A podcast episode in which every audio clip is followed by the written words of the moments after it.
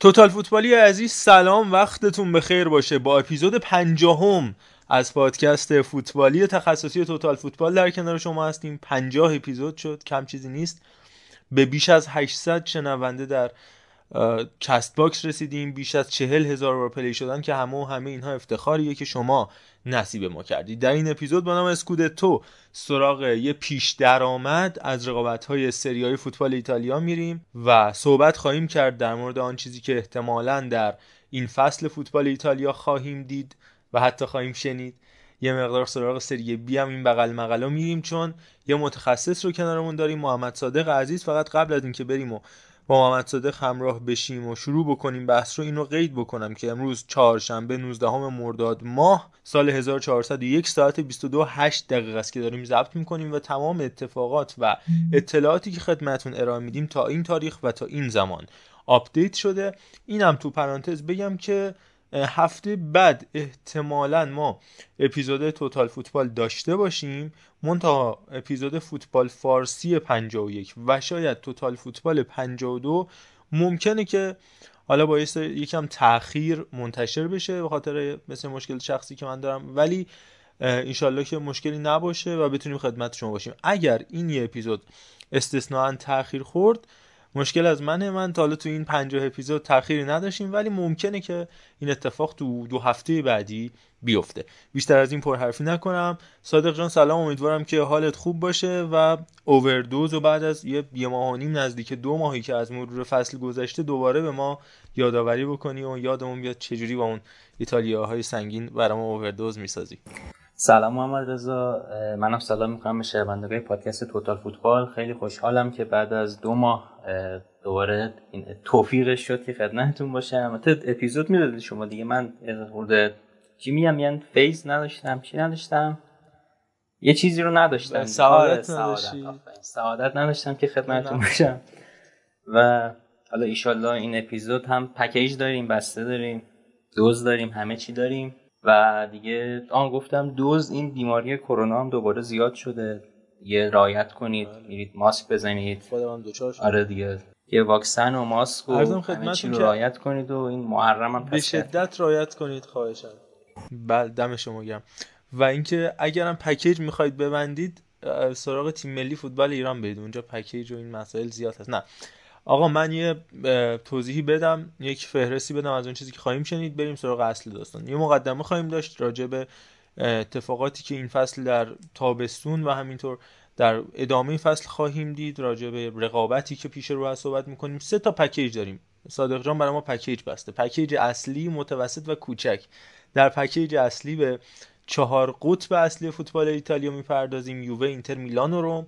تو پکیج متوسط سراغ دوستانی که یه مقدار کوچیکترن و این فصل حالا یا دارن از قطب اصلی بودن خارج میشن یا نزدیک میشن به دایره قدرت. یعنی آتالانتا، ناپولی، لاتزیو و فیورنتینا صحبت می‌کنیم. دایره که در واقع مربع قدرت چون چهار دل براش قائل شدیم و پکیج کوچیک داریم. کومو و پالرمو، سری بی، تورینو، ورونا، مونزا، ساسولو، بولونیا.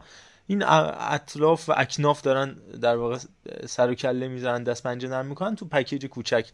جای می‌گیرن.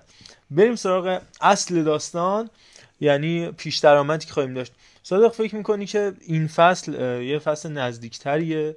مثل سال گذشته که رقابت شدید و تا هفته آخر بین میلان و اینتر شاهد بودیم یا چیزی شبیه خواهد بود به نه فصل قهرمانی یووه یا اون یک فصل قهرمانی اینتر البته تو این نه فصل هم یکی دو فصلش بود که رقابت خب خیلی شدیدتر بود مثل اون فصلی که ناپولی با ماریتسو ساری عمل کرده خوبی داشت. کلا تصورت از فصل پیش رو چیه؟ فکر می‌کنین که باشگاه ها به هم نزدیکتر شدن یا مخصوصا به لحاظ مالی چیزی که من مثلا دارم برای ناپولی می‌بینم باعث شدی که فاصله ها و گپ ها بیشتر بشه.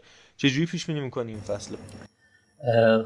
خب این فصل به نظر من یکی از جذابترین فصول قرن 21 سریا میشه و حتی می‌تونیم برای اولین بار از فصل 2008 2009 که میشه 14 سال پیش اون قدرت کلاسیک ایتالیا یعنی یووه میلان اینتر رو توی یک تا سه جدول داشته باشیم و به نظرم رقابت قهرمانی حتی از سال قبلم جدیتر میشه و شاید ما یه مثلث قهرمانی رو تا هفته آخر داشته باشیم و به نظرم حتی اگه بخوام با لیگای دیگه امسال مقایسش کنیم یه جورایی سریا تنها لیگیه که کورس سه اسبه داره قهرمانیش. یعنی توی انگلیس سیتی و لیورپول که تا هفته آخر میجنگن توی اسپانیا رئال و بارسا آلمان و فرانسه هم که خب تک قطبی هن ولی ایتالیا امسال سه تا مدعی جدی قهرمانی خواهد داشت و به نظرم خیلی لیگ جذابی میشه از دستش ندین. و بعد از این سه قطبی قهرمانی یه جدال سنگینم برای کسب سهمیه لیگ قهرمانان باقی مونده خواهیم داشت که رم، ناپولی، آتالانتا، لاتسیو و حتی فیورنتینا می‌تونن براش بجنگن و سهمیه دیگه هم که هست دو تا سهمیه لیگ اروپا و سهمیه لیگ کنفرانس هم قطعا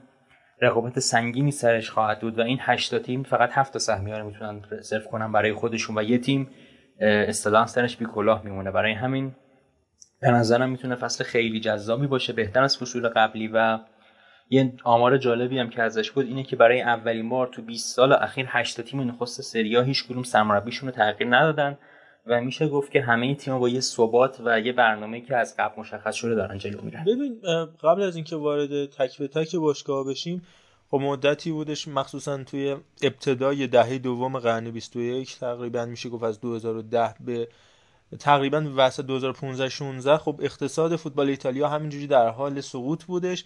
تا اینکه این چند سال اخیر یکی دو سال اخیر مخصوصا یه رشد خوبی رو داشت. من فکر می‌کنم اونجوری که متوجه شدم دوباره این سقوطه شروع شده. حالا از ماجرای اسپانسری که برای دیجیتال بیتس اینتر اتفاق افتاد تا چیزی که برای ناپولی شاهدش هستیم یا فروشایی که باز دوباره به خارج فوتبال ایتالیا قوت گرفته مثل اتفاقی که برای جان لوکا اسکاماکا افتاد. یه مقدار انگار دوباره این تشدید شده. اینو تایید می‌کنی؟ به نظرت این اتفاق افتادی یا نه؟ اینو باید مقایسه ای بررسی کنیم. در مقایسه با لیگ انگلیس که همین اسکاماکی که گفتی خب رفت هم. واقعا اختلاف مالی اونقدر زیاده که اصلا قابل انکار نیست. اختلاف مالی به شدت بالاست. یعنی وقتی ما می‌بینیم تیم بیستم پریمیر یا تیمی که از چمپیونشیپ حتی میاد بالا حق پخش بیشتری می‌گیره از قهرمان سریا خب این این گپ مالی اصلا قابل انکار نیست. ولی خود سریا مدیریت مالی واقعا خوبی نداره. یعنی این چیزی نیست که ما بتونیم ردش کنیم چون واقعا مشخصه توی ایتالیا هر تیمی باید گیریم خودش رو عذاب بکشه.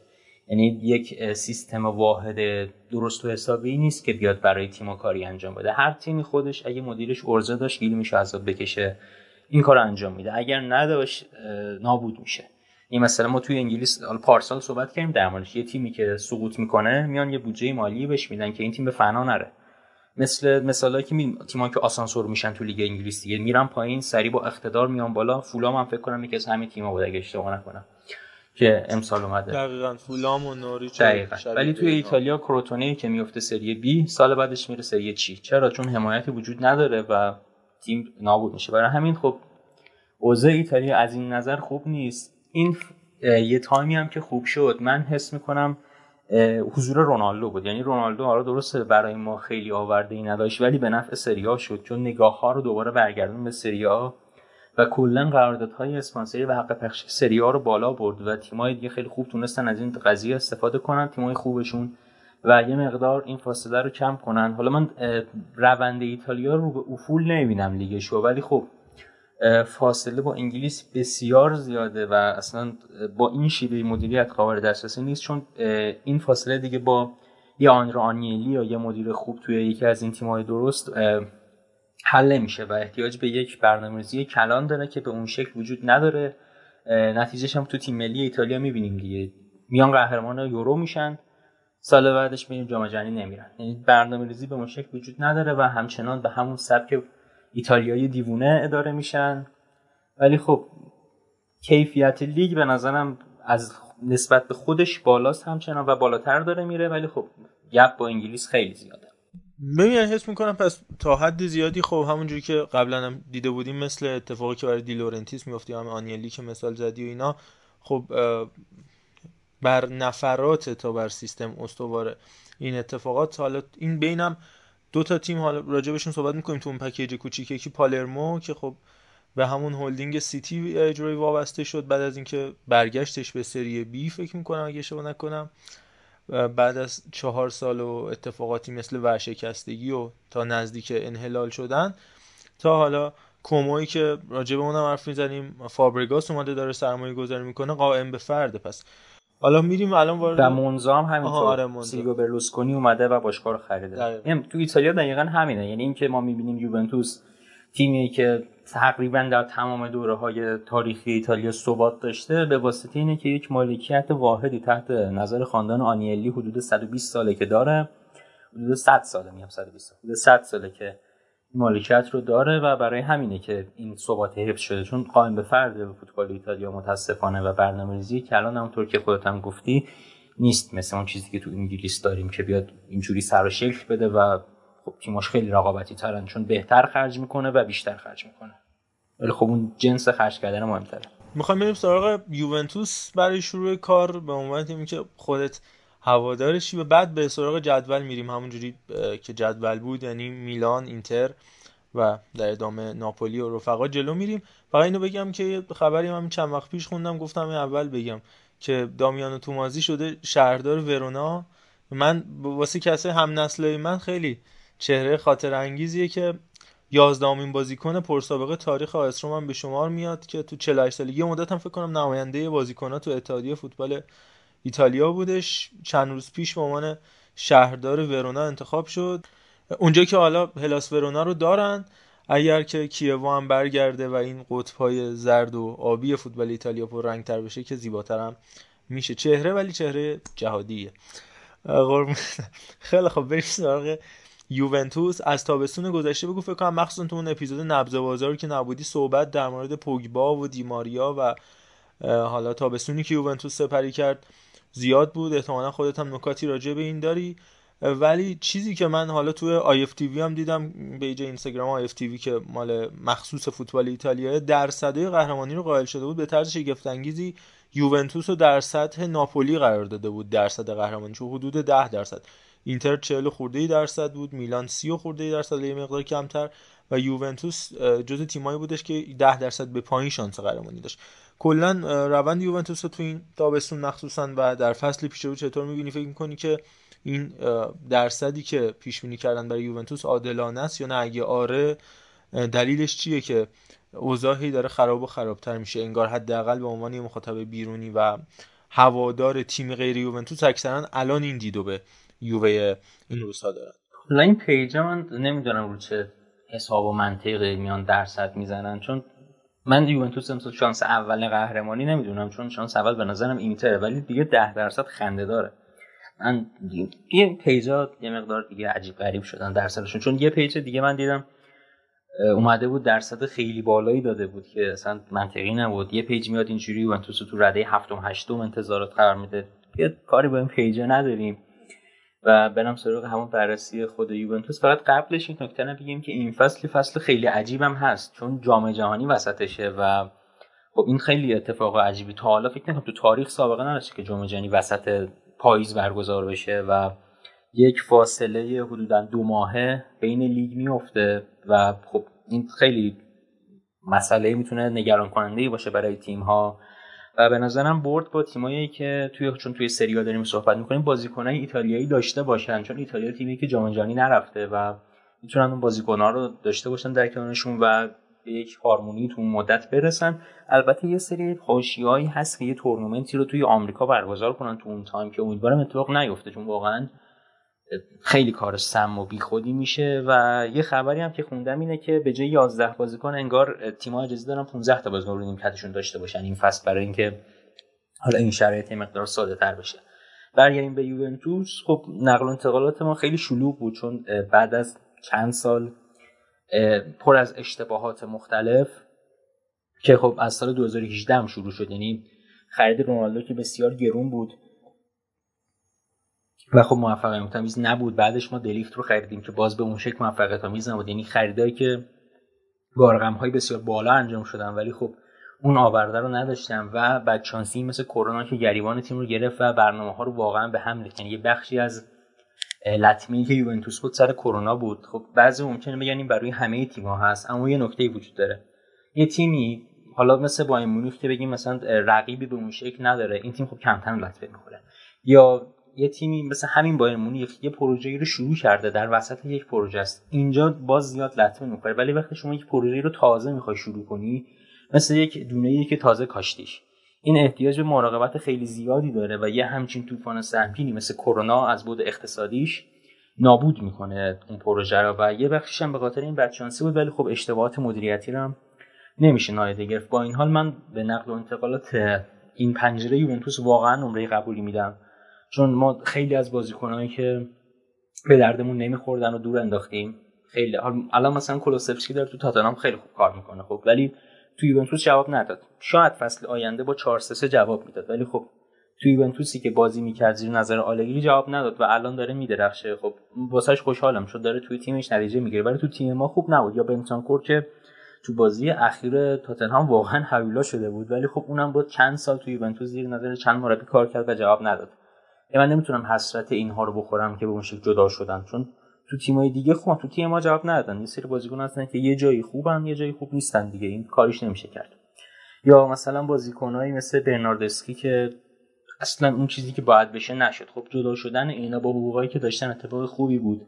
تمدیدهایی کردیم و حقوقها رو پایین آوردیم و این باز خیلی کمک کرد و ما الان یک سود مالی خوبی رو از همین طریق کسب کردیم.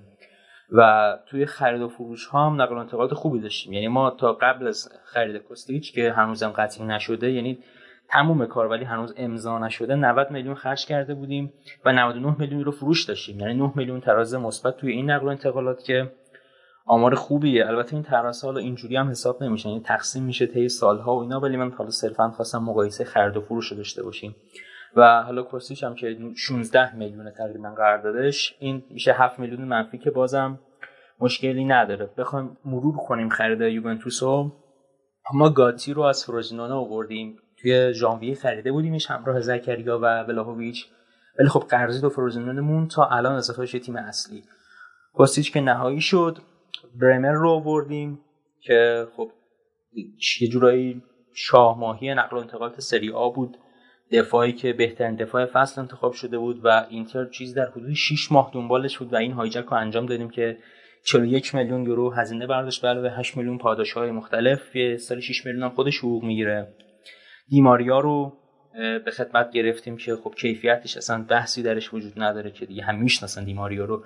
یه قرارداد یه ساله با حقوق پایه 5 میلیون یورویی که حالا یک میلیون هم پاداش براش در نظر گرفته شده. بر اساس عملکردهای فردی و 1.3 میلیون یورو هم کمیسیون این قرارداد خواهد بود. این بازیکن پاریس سن ژرمن رو بردیم پوگبایی رو بردیم که خب این مصدوم شد یه مقدار به هم ریخ برنامه هامون و 8 میلیون در واقع حقوقشه دو میلیون هم پاداشش بود و دو نیم میلیون هم کمیسیون براش پرداخت کردیم و به طور کلی این دوتا بازیکن رو با مجموع 3 و 8 میلیون کمیسیون آوردیم به یوونتوس که خب به نظرم خوب بود. یعنی بازیکن آزاد با این رقم کمیسیون آوردن تو دنیای امروز حرکت خوبیه و قطعا هم می‌تونن همه این بازیکن‌ها به ما کمک بکنن. چه دیماریا چه برمر چه همین پوگبا وقتی برگرده. و کامبیاسوی هم خریدیم که یکی از استراتهای آینده فوتبال ایتالیاست و حالا قرضش دادیم فعلا به بولونیا. و اگه خاطرتون باشه توی اپیزود مور فصلم صحبتی هم که یکی از بهترین بازیکنهای جنوا بود که 8 میلیون 8.5 میلیون رو تقریبا براش پرداخت کردیم. به علاوه دراگوسین که یکی از بازیکنهای جوانمون بود. و البته هنوزم حالا ترکیب به اون شکل کامل نیست و بازم باید خرید و فروش داشته باشیم. ولی به طور کلی اگر مقایسه کنیم از ابتدای سال 2022 تا الان واقعا یوونتوس یک انقلاب داشته تو ترکیبش. یعنی بنتانکور کولوسفسکی موراتا دیبالا برناردسکی دلیخت کیلینی اینا همه جدا شدن و خیلیشون بازیکنای به شدت تاثیرگذاری بودن. و ولاهویچ زکریا گاتی دیماریا پوگبا کامبیاسا برمر و احتمال دیگه تقریبا نهایی شده کوستیچ قرار اضافه بشن به تیم که این خب واقعا تغییرات زیادیه ولی چیزیه که ما مش احتیاج داشتیم. یه مقدارم در مورد قرارداد دلیخت و برمر اگه بخوام صحبت کنم یه سری صحبت ها شد که مثلا یوونتوس دلیخت رو خوب نفروخت و ضرر کرد و برمر رو مثلا گرون فروخت.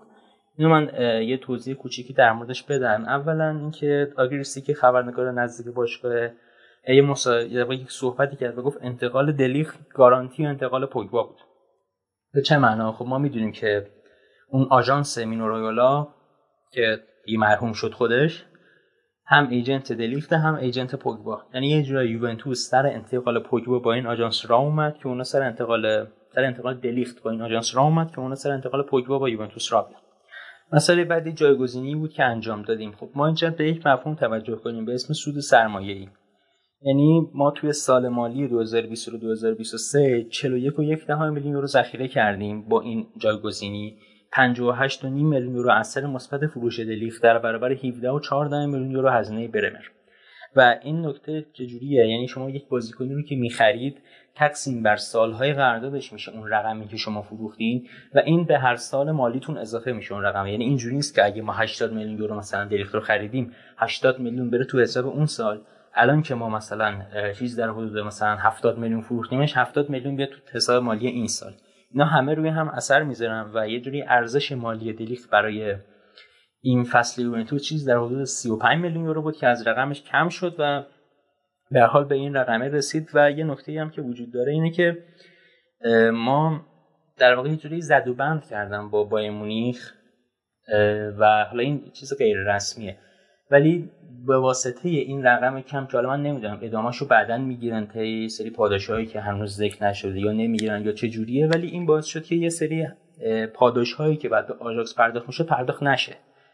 و به همین واسطه اون رقم 35 میلیون که بهتون گفتم کم و زیاد شد و این باعث شد که یوونتوس یه سود مالی خوبی رو در مجموع این استهلاک سالیانه دلیخت داشته باشه. و یه مقدار میگم قضیه فکر میخوده پیچیده شد. ولی از این زاویه اگه بهش نگاه کنیم می‌بینیم که یوونتوس در واقع خوب فروخته. یعنی یه جورایی یه ده میلیونی اینجا برد کرده و شما می‌تونید همینجور 80 میلیون در نظر بگیرید. مسئله بعدی از بود فنی دلیخت خب دفاع کلاسیکی نبود. یعنی هر جور حساب کنیم دلیخت دفاع مدرن بازی سازی می‌کنه و از اون دست دفاع های مدل کیلینی نیست که مثلا تو بتونی 80 دقیقه تحت فشار بذاری و اشتباه نکنه اشتباه زیاد داره توی همچین سیستم یا مثلا نوع دفاعی که می‌کنه فرق می‌کنه. این سیستمی که در آژاکس بازی می‌کردن متفاوت با سیستمی که در یوونتوس بازی می‌کرد. و از این حس خوب عمل کرده نمیگه آن که بدی داشت واقعا عمل کرده خوبی میشه گفت داشت تو یوونتوس و جزو دفاعی برتر سری بود هر فصل ولی خب برای سبک بازی یوونتوس این مقدار خطرناک بود و برمر می‌تونه بهتر عمل کنه چون استایل بازیش بیشتر مناسب اون چیزی که یوونتوس می‌خواد. یعنی من نمی‌خوام کیفیت دلیخت زیر سوال ببرم. اون چیزی که یوونتوس خصوصا در زمان آلگری می‌خواد برمر رو براش مناسب تره. و مسئله بعدی اینتر با سی میلیون داشت برمر رو می‌خرید. یوونتوس وارد شد و برمر رو هایجک کرد. حالا اگه نمیخریدیم چی می‌شد؟ گزینه‌های دیگه هم یا مطمئن نبودن یا خیلی گرون بودن. مثل پاوتورسی که حدود 60 میلیون یورو هزینه برنداشت برای یوونتوس. ولی ما اومدیم برمر رو خریدیم و برمر رو کسی می‌خرید که مدافع خودش زودتر بفروشه. اگر ما زودتر دیلخت رو میفروختیم برمر رو میخریدیم. اگر اینتر زودتر اشکرینیار رو میفروخت برمر رو می‌خرید و ما برای این قضیه مقدار در واقع کردیم تو فروش دلیخ و علاوه بر بستن تیم خودمون یه ضربه خیلی شدید رو به اینتر که رقیب اصلی در مسیر قهرمانی زدیم. چون اونا چندین ماه روی قرارداد برمر کار کردن. و برای اینکه ببینید این ضربه چقدر جدی بود کار به جای رسید که ژانگ و ماراتا با الکان و آنیلی تماس گرفتن و مراتب اعتراض خودشون رو به گوششون رسوندن. یعنی انقدر سنگین اومد بهشون این هایجک و برنامهشون رو به هم چون می‌دونیم اینتر یه مقدار مشکلات مالی هم دست و پنجه داره نرم می‌کنه و الان هم که با اسپانسرشون به مشکل خوردن و احتیاج داشتن به اون پول فروش دلی اشکرینیار که بعد بیان برمر رو بخرن و این مثلا یه سود مالی داشته باشن در واقع مشکلاتشون برطرف کنن ولی خب همه برنامه‌شون به هم ریخت.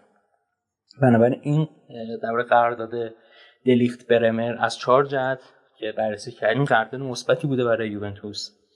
ولی خب همچنان همونطور که گفتم تیم ما ضعف داره. توی پست بکاپ مهاجم ما احتیاج به مهره داریم که مفیس دیپای فعلا صحبتش هست. بعد ببینیم آیا می‌تونیم حالا دیپای رو بخریم یا نه. چون بحث حقوقش هم هست. بحث این هست که چلسی هم انگار اوبامیانگ رو می‌خواد و بارسا هر دو رو نمیفروشه. وینگر مشکل داشتیم که آقای کوستیچ اومد یه مقدار مشکل رو بهتر کرد. هافبک خلاق پست 6 که پارادس براش مطرح شده. و من همچنان به نظرم یه دفاع چپ و فولبک چپ هم لازم داریم. ولی خب باشگاه دنبال این پست ها نیست. مگر اینکه پلگرینی مثلا به فروش برسه که دفاع چپمونه دفاع چپ ذخیره ساندرو که البته ساندرو بهتره. و جای اون مثلا برن سراغ امرسون پارمیری بعد ببینیم چه اتفاقی میفته در نهایت. و یه سری اشاراتی هم که از دوستهای آقای آلگری به اسم گالیانو کرده بود و گفته بود که یوونتوس همچنان در پست دفاع در واقع کمبود داره و برمر در دفاع چهار نفره بازی نکرده و چون چپ پانیست برای بازی تو سمت چپ خط دفاع نمی‌تونه خیلی موفق عمل کنه و نمونهش هم تو بازی دوستانه جلو اتلتیکو دیدیم چون می‌خواست به پای چپش کار کنه و یه مقدار فشار روش و سر همین حتی صحبتش هست که 3 5 اصلا فصل رو شروع بکنه یوونتوس. و همچنین اینشون صحبتی در مورد نیازی که آلگری به موراتا داشت به خاطر عملکردهای دفاعی خوبش و از این دست صحبت ها اگر حالا بخوام یه مقدار در مورد آینده نقل و انتقالات یوونتوس صحبت کنم خب خریدای احتمالی آیندهمون پاردس و یکی از بین دیپای یا موریل خواهند بود. پاردس رو ما احتمال زیاد می‌خریم. به شرطی که ربیو زودتر فروش بره یعنی هرچی زودتر ربیو فروش بره ما زودتر می‌تونیم پاردس رو به تیممون اضافه کنیم. حالا در انتهای بس میگم که اینا چجوری توی ترکیب قرار می‌گیرن. و برای اینکه حالا بحث نقل و انتقالات رو ببندیم بریم در مورد سایر مسائل صحبت کنیم. اشاره کردم که ما واقعا حقوقای زیادی رو آزاد کردیم توی این فصل. یعنی مثلا همین دلیخ 12 میلیون یورو در میومد در واقع حقوقش با مالیات و اینها. یا رابیو 9 میلیونه که آزاد شد یا رمزی که یه فصل کرد رفت 9 میلیون حقوقش آزاد شد. برناردسکی 6 میلیون با مالیات دیبالا 13 میلیون موراتا 8 میلیون. و مجموعه ارقامی که حاصلیم چیزی در حدود 23 میلیون شده. تازه خریدایی که کردیم ازش کم کردم. یعنی 10 میلیون برمر با مالیاتش 10 میلیون دیماریا با مالیاتش و 12 میلیون پوگبا با مالیاتش رو هم ازش کم بکنیم. باز در نهایت 23 میلیون ما حقوق آزاد کردیم که این خیلی کمک می‌کنه به تیم و مسئله که تقریبا تمام ایت... تیم‌های ایتالیا در گیرش هستن. و خب می‌دونیم مثلا ناپولی چه چجوری داره قراردادش رو کاهش میده. تیم‌های دیگه هم همینطور. و این مسئله بود که خیلی لازم بود. بعد نکته بعدی در مورد یوونتوس مصونیت هایی که تو همین ابتدای فصل ما گریبانمون رو گرفته و حالا دو تا علت می‌تونه داشته باشه. یا بدنسازی سنگینیه که به خاطر این فصل عجیب و غریب دارن پیاده می‌کنن که خب اگه اینجوری باشه زیاد مهم نیست. ولی دومیش همون مشکل سال قبله که اگه اونجوری باشه واقعا افتضاح خواهد بود فصل آینده و بازم به نتیجه نخواهیم رسید. حالا باید زمان ثابت کنه که توی کدوم دست از این مشکلات و مثلا ما برای بازی اولمون 9 تا غایب داریم. حالا ربیوکین که محرومن هیچی میمونه هفت تا بازیکن شزنی که 20 روز مصدومه به خاطر مصدومیت عضله ادکتور لونگوس ران که یه عضله توی ران سرچ کن تو اینترنت عکسش میاره. اصلا اونجا چجوری مصدوم شده من نمی‌دونم. یا مثلا پول پوگبا. اگه این از های قبلی مصدوم می‌شد من انقدر تعجب نمی‌کردم. گفتم خب عادت از یه جایی مصدوم شده که تا حالا مصدوم نشده بود. یعنی این بشر که همیشه مصدوم بود از یه جایی مصدوم شده که تا حالا مصدوم نشده بود. مینیست که پاش آسیب دید توی یک چرخش توی تمرین ها که حالا ممکنه روش شیوه تمرینی غلط بوده باشه یا نه نمی‌دونم. که اینم خب می‌دونید دیگه چون کیسش رو زیاد داشتیم این چند وقت دو مدل درمان داره. یه جراحیه که بین 4 تا 6 ماه بازیکن رو دور نگه میداره. یه فیزیوتراپی و این مدل روش هستش که 40 روزه بازیکن رو برمیگردونه ولی مسئولیت به طور کامل خوب نمیشه. پوجوا هم خب مدل فیزیوتراپی رو انتخاب کرد چون نمی‌خواست جام جهانی رو از دست بده. نمی‌دونم شاید بتونم بهش حق بدم به واسطه اینکه هیچ بازیکنی طبیعتا نمی‌خواد فرصت بازی تو جام جهانی رو از دست بده خصوصا پوگبا که احتمالا آخرین جام جهانیش هم باشه با توجه به نسل جدید بازیکنای فرانسوی خوبی که در خط هافبک تیم ملی فرانسه قرار داره. ولی خب از بود حرفه اینجا قرارداد داره. با باشگاه یوونتوس تصمیم درستی نبود. ولی خب اینو می‌تونم بذارم. حالا در واقع قضاوت هر کسی خودش گوش می‌کنه. وستو مکنی ما باز یک ماه مصنوع به دلیل در رفته یک کتف که باز این ممکنه تا دو ماه هم افزایش پیدا کنه. فدریکو کیزا رو که از فصل قبل نداشتیم و ژانویه برمیگرده نخواستن روش ریسک کنن چون ممکنه دستمدش برگرده. یه کایو جورجی رو هایجک کرده بودیم که تاندون زانوش پاره شد توی تیم زیر 23 سال که اون دو ماه دیگه برمیگرده. یه جوونی به اسم مارلی آکم داشتیم که اگر اون بازی دوست دوستان که نه اون بازی تو جام حذفی جلوی سمپدوریا که 4 یک فکر کنم تو سپورت فصل گذشته اون جوون اون بازی خیلی خوب درخشید ولی خب ایشون هم دو ماه مصدوم از ناحیه پای راست و این آقا هم نداریم. پلگرینی که گفتم ممکنه به فروش برسه مصدومه ولی خب این حالا انقدر جدی نیست و اگه بمونه ممکنه تو بازی اولا برسه. و دیشیلیوی بزرگ هم مسئولیت مایچهی داره و حالا مدت دوریش هنوز معلوم نیست. و خب می‌بینید همین ابتدای فصل ما بود سیل عظیمی از مسئولیت ها در واقع مواجه شدیم. و خب اینا واقعا دست سرمربی تیم رو میبنده برای اینکه بخواد اون چیزی که می‌خواد رو در زمین پیاده کنه. در مورد سیستم یوونتوس در فصل آینده بخوام صحبت کنیم. خب قصد و نیت اولیه‌مون که 4 3 بشه این فصل. یعنی در واقع دیبالا رفت و با وجود کیزا و خرید وینگر و اینا قصد بود که 4 3 بشه ولی خب به خاطر همین مسئولیت کیزا فعلا خبرها اینجوریه که این قضیه کنسله. هرچند هنوزم میشه 4 3 بازی کرد ولی خب به نظرم بهترین سیستم برای این فصل 3 5 2 با توجه به مهرهایی که در اختیار داریم و احتمالا آلگری توی این فصل از 3 5 2 و 4 4 2 و حتی 4 3 3 توی شرایط مختلف استفاده بکنه. تو من سیستم سه دفاعه رو به دو دلیل ترجیح میدم. یکی اینکه این ساندرو علیه لنه بازی نمی‌کنه در ترکیب اونجا. این خودش یکی از بزرگترین شانس هاست. چون اگر چند تا از بازی ساندرو دیده باشید میمیرید نه در اکت دفاعی خوبه نه در اکت هجومی و نه مغز داره. یعنی چیز پکیج کاملی از این نظر. واقعا به این من حسرت می‌خوام که این واقعا چرا داره توی سمت چپ دفاع یوونتوس بازی می‌کنه و علت دومش هم اینه که برای برمر وضعیت بهتری رو ایجاد می‌کنه. چون برمر در تورینو همواره در سیستم سه دفاعه بازی کرده و اگه بخواد بیاد توی 4 4 2 یوونتوس یا 4 3 یوونتوس بازی بکنه احتمالا مجبورن سمت چپ بازیش بدن به خاطر بونوچی. وقتی سمت چپ بازی کنه به واسطه چپ بودنش یه مقدار به واسطه راست پا بودنش یه مقدار اذیت میشه و این یه مقدار حرکاتش رو کند می‌کنه و درگیره با این قضیه حداقل فعلا. و بنابراین تا این قضیه حل نشه به نظرم احتمالش هست که تو سه دفاعی عمل بکنه و توی این حالت چزین در دروازه قرار می‌گیره که البته مصدوم فعلا که پرین فعلا جایگزینش میشه. تا زمانی که شزنی برگره دنیلو بونوچی و برمر اون سه نفر خط دفاع رو تشکیل میدن. کوادرادو میشه wing-back راست کوستیچ میشه wing-back چپ. پوگبا لوکاتلی و زکریا این سه تایی وسط هستن. فعلا که پوگبا مصدومه احتمالا یکی از جوانامون fix بشن تا زمانی که پارادس خریداری بشه. پارادس که خریداری بشه پارادس میره جای لوکاتلی توی پست 6 و regista بازی می‌کنه برامون. و لوکاتلی میره 8 و از اون ور حالا زکریام هست تا زمانی که حالا پوگبا برگرده.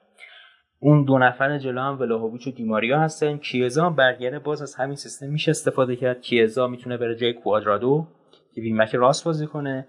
می‌تونه بیاد جای دیماریا دیماریا بره جای کواد که البته به واسطه اکت دفاعی ضعیفش بعیده. ولی خب مثلا دیماریا می‌تونه توی خط کم اون جزو اون سه نفر وسط هم قرار بگیره و قابل جای دادنه. 4 4 2 هم می‌خواد بازی بکنه. برمر چی میشن وسط. این ساندرو علیه هم سمت چپ. دنیلو میشه فولبک راستش وسطش لوکاتلی و پوگبا رو قرار گذاشت و حالا اگه تا زمان که پوگبا مصدومه لوکاتلی و پارادس احتمالا اونجا قرار بگیرن یا زکریا مثلا یا جوونی مثل روبلا اگر فروش نره. و دو تا هافک راست و چپش هم کوادرادو و کوستیچ می‌تونه بذاره و یکی از خوبیایی که کوستیچ داره اینه که کلا سمت چپ زمین رو می‌تونه جمع کنه. یعنی چه فولبک چپ چه وینبک چپ چه وینگر چپ. و تو تمام این پستا می‌تونه بازی کنه که این خب خیلی کمک می‌کنه به ما. جلوی 4 4 هم که همون دیماریا و بلاهویچه و اومدن کیزا هم که کارو مشخص می‌کنه. ولی 4 3 3 بخواد بازی کنه بازم می‌تونه. یه مقدار سختن هست ولی خب اونم شدنیه چون چون توی وینگر چپ بذاره.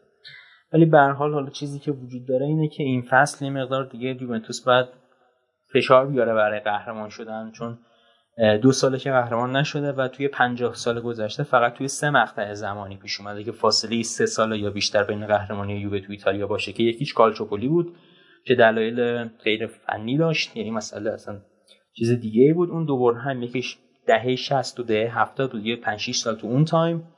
یه فاصله 10 ساله هم از دهه 80 تا دهه 90 بوده که این فاصله بیش از 3 سال شده بوده. و بنابراین این قضیه هم باید حواسشون بهش باشه. یه نکته مثبت هم بخوام از فصل بعد بگم اینه که بعد چند سال محرومیت کورباسود که میشه جایگاه جنوبی ورزشگاه که یه سری هوادارهای دیوونه دو آتیش اصلا اجازه ورود به ورزشگاه دارن. چون تا سالهای قبل آنیلی محرومشون کرده بود از حضور توی استادیوم. و اونم خودش یه ماجرای پیچیده‌ای داره. حالا یه خلاصه بخوام بگم که زمان هم مصرف نشه. و وایکینگ و اینا؟ آره گروه های مختلفی که اونجا هستن اینا بلیط ها رو تو بازار سیاه میفروختن. یعنی بلیط رایگان بهشون می‌دادن. اینا می‌رفتن بازار سیاه میفروختن.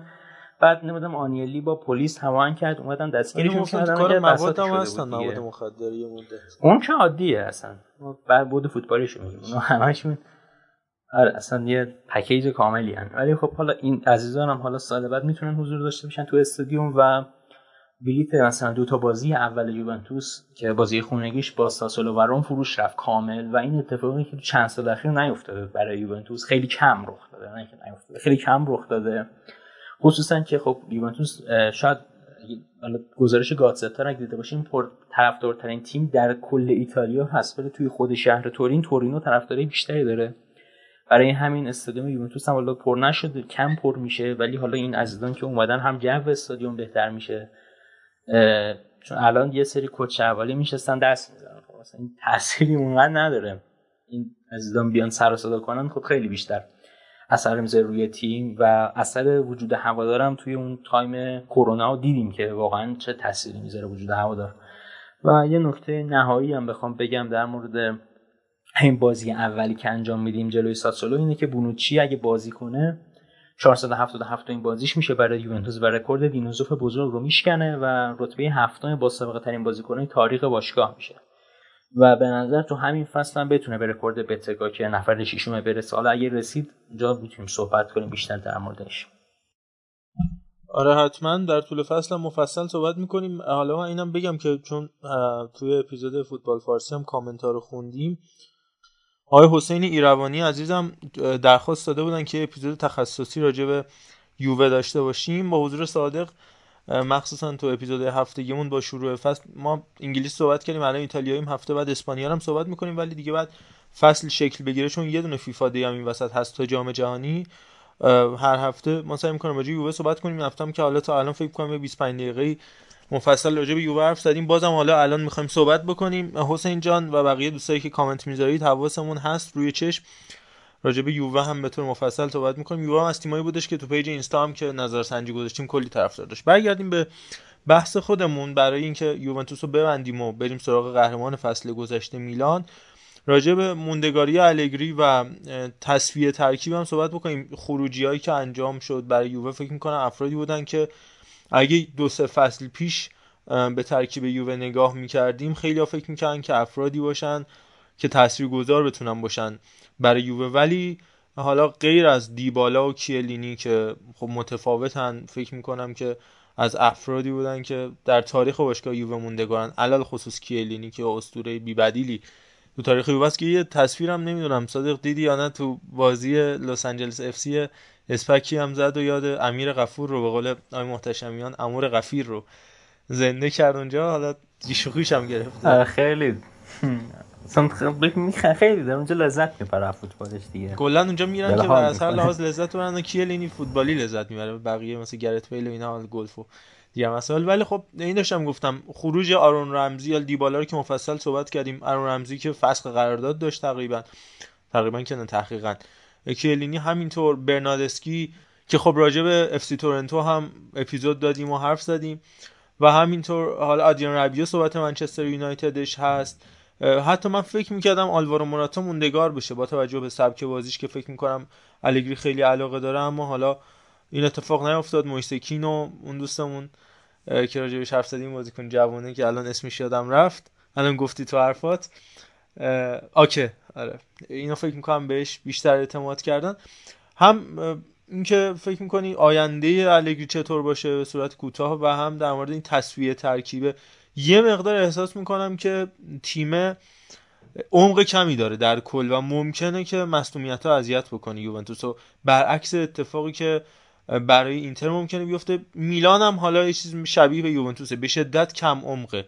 حالا باز من میگم با حال چه فصل گذشته چه امسال ترکیب نفرات اصلی اینجوری بگیم. اسکواد اصلی با کیفیتی داره با کیفیت تری داره به نسبت میلانی و ولی عمق نداره به نظر هم عمق نداره و همین که به تغییرات زیاد ما احتمالا یک عدم هارمونی و عدم تعادل رو تو هفته ابتدایی شاهد باشیم. یعنی بازیکنایی که خب اضافه شدن طبیعتا زمان می‌بره تا هماهنگ شن با تیم حتی بحثش هست مثلا همین کوستیچ تو بازی جلوی ساسولو باشه. این بازی اول به خاطر کمبود مهره که داریم. با مثلا چهار روز فقط با تیم تمرین می‌کنه نهایتا. و خب این مسئله ایجاد مشکل می‌کنه. و ولی خب این تصویه لازم بود. یعنی یه سری بازیکنان تو ترکیب ما بودن که حقوقهای بسیار بالایی می‌گرفتن. یه الان فکر کنم هیچ کس بهتر از بارسا ندونن که مشکل حقوق بالا چه موزلی ایجاد می‌کنه برای تیم. و لازم بود که اینو جدا شن که آریوابن این کار رو انجام داد. ولی خب این مسئله با یه پنجره حل نمیشه. الان ما دو سه پنجره است که هم مدیریت غلط داشتیم هم کرونا ضربه زده بود و این توی پنجره درست نمیشه. در مورد قرارداد مراتا که گفتی ما بند خریدش رو داشتیم که 35 میلیون یورو بود و خب باشگاه حاضر نبود 35 میلیون یورو پرداخت کنه برای موراتا هرچند که گزینه اول آلگری هم بود و من خودم هم موافق موندنش بودم با توجه به گزینه ها چون به درد سبک آلگری می‌خوره. یعنی موراتا دقیقا مهاجمی که آلگری بهش احتیاج داره و کسی که توی box اصلا خوب نیست. ولی خب آلگری مهاجمی می‌خواد که دفاع کنه. یعنی مهاجمی می‌خواد که برگرده عقب و موراتا یکی از بهتریناست تو این زمینه. و ممکنه ذره به نظر شرمنده عجیب باشه. ولی خب اگر با آلگری آشنا باشید عجیب نمیاد. یعنی آلگری همچین سمربی اصلا ما مانجوکیچ داشتیم از فولبک چپ عقب‌تر میومد و در مورد جوونا هم خب من خیلی مطمئن نیستم آلگری بتونه به جوونا زیاد اعتماد بکنه. نهایتا فاجیولی رو ما داشته باشیم مثلا توی لیست بازیکنان که به کار گرفته میشن و یه جوون دیگه ای آرژانتینی هم داریم ماتیاس سوله که اونم وینگره. اونم باز ممکنه به خاطر کمبودی وینگر به کار گرفته بشه. در مورد خود آلگری یه قرارداد چهار ساله خب می‌تونیم داره ولی امسال باید قهرمانی رو به دست بیاره به نظر من. یعنی با توجه به خریدایی که براش کردن چون تقریبا هر چی خواست براش گرفتن. اگر نتیجه غیر از قهرمانی بگیره توی این فصل احتمال داره که یکم زیر پا شل بشه. ولی خب جایگزینی هم به اون صورت وجود نداره. یعنی جایگزین هایی که ممکن هستن یعنی مثلا امثال گواردیولا کروپ که خب ممکن نیستن. ممکن هستن و به درد یوونتوس می‌خورن مثلا چند تا مربی یکیش مثلا زیدان که خب اون یه بارشو بسته برای تیم ملی فرانسه. یا مثلا خود دیدی دشام سرمربی فعلی فرانسه مثلا قرار انگار خدافزی بکنه از مربیگری یه جوری یه جایی که من شنیدم. یا مثلا آنتونیو کونته خب تازه وسط پروژهش با تاتنهامه و اگر مشکل جدی عجیبی پیش نیاد این پروژه رو قطعا ادامه خواهد بنابراین این موزه هم هست که ما گزینه نداریم که جایگزین آلگری هم بکنیم. حالا مثلا اخراج بشه کی بیاد؟ پوچتینو بیاد. قطعا ضعیفتر از خود آلگری عمل می‌کنه. بنابراین این مسئله هم هست ولی آلگری اگر می‌خواد با اطمینان به کارش ادامه بده باید این فصل قهرمانی رو به نظرم به دست بیاره و انتظار هوادارا هم ازش همینه. از نظر منطقی من بخوام نگاه کنم اینتر شانس بیشتری داره ولی خب نمی‌تونم شانس کمی برای یوونتوس قائل باشم و باید یک حرکتی بزنه امسال. یعنی این آینده آلیگی خیلی بستگی داره به نتیجه که توی این فصل بگیره. و بیشتر از اون نظمی که به تیم برگردونه و اون شخصیت ها رو به تیم برگردونه چون شخصیت تیم توی این چند سال واقعا از بین رفته بود. اون تیمی که تا لحظه آخر تلاش می‌کرد و باید میجنگی تا لحظه آخر از بین رفته بود. و قهرمانی پارسال هم که مثلا خیلی نزدیک بودیم بهش تا قبل از وقت اینتر من تو بازی با آتالانتا ازش ناامید شدم. جایی که یوونتوس گل مساوی رو با آتالانتا زد و بعد هیچ شروع کردن به خوشحالی کردن و اصلا نرفتن توپو بردارن بکارن وسط زیموس زدن گل برتری. اونجا من گفتم خب این تیم فاتحش خونده است و امسال قهرمان نمیشه. آلگری باید این روحیه رو به تیم برگردونه و این باز خیلی مهمتر از اینه که چه نتیجه رو می‌گیرن توی این فصل. به این چیزا بستگی داره آینده آلگری ولی خب اون قرارداد زیادی هم که داره موزل دیگه. چون دو تا هفت میلیون بخوایم بهش بدیم واسه اون دو سالهای باقی موندهش باز مشکل ایجاد می‌کنه برای باشگاه. قبل از اینکه چون ارفان هم به بحث ما اضافه شده برم پیش ارفان هم راجع به یوونتوس باش صحبت بکنم هم با میلان یه سوالم از خودت بپرسم. کوتاه فقط.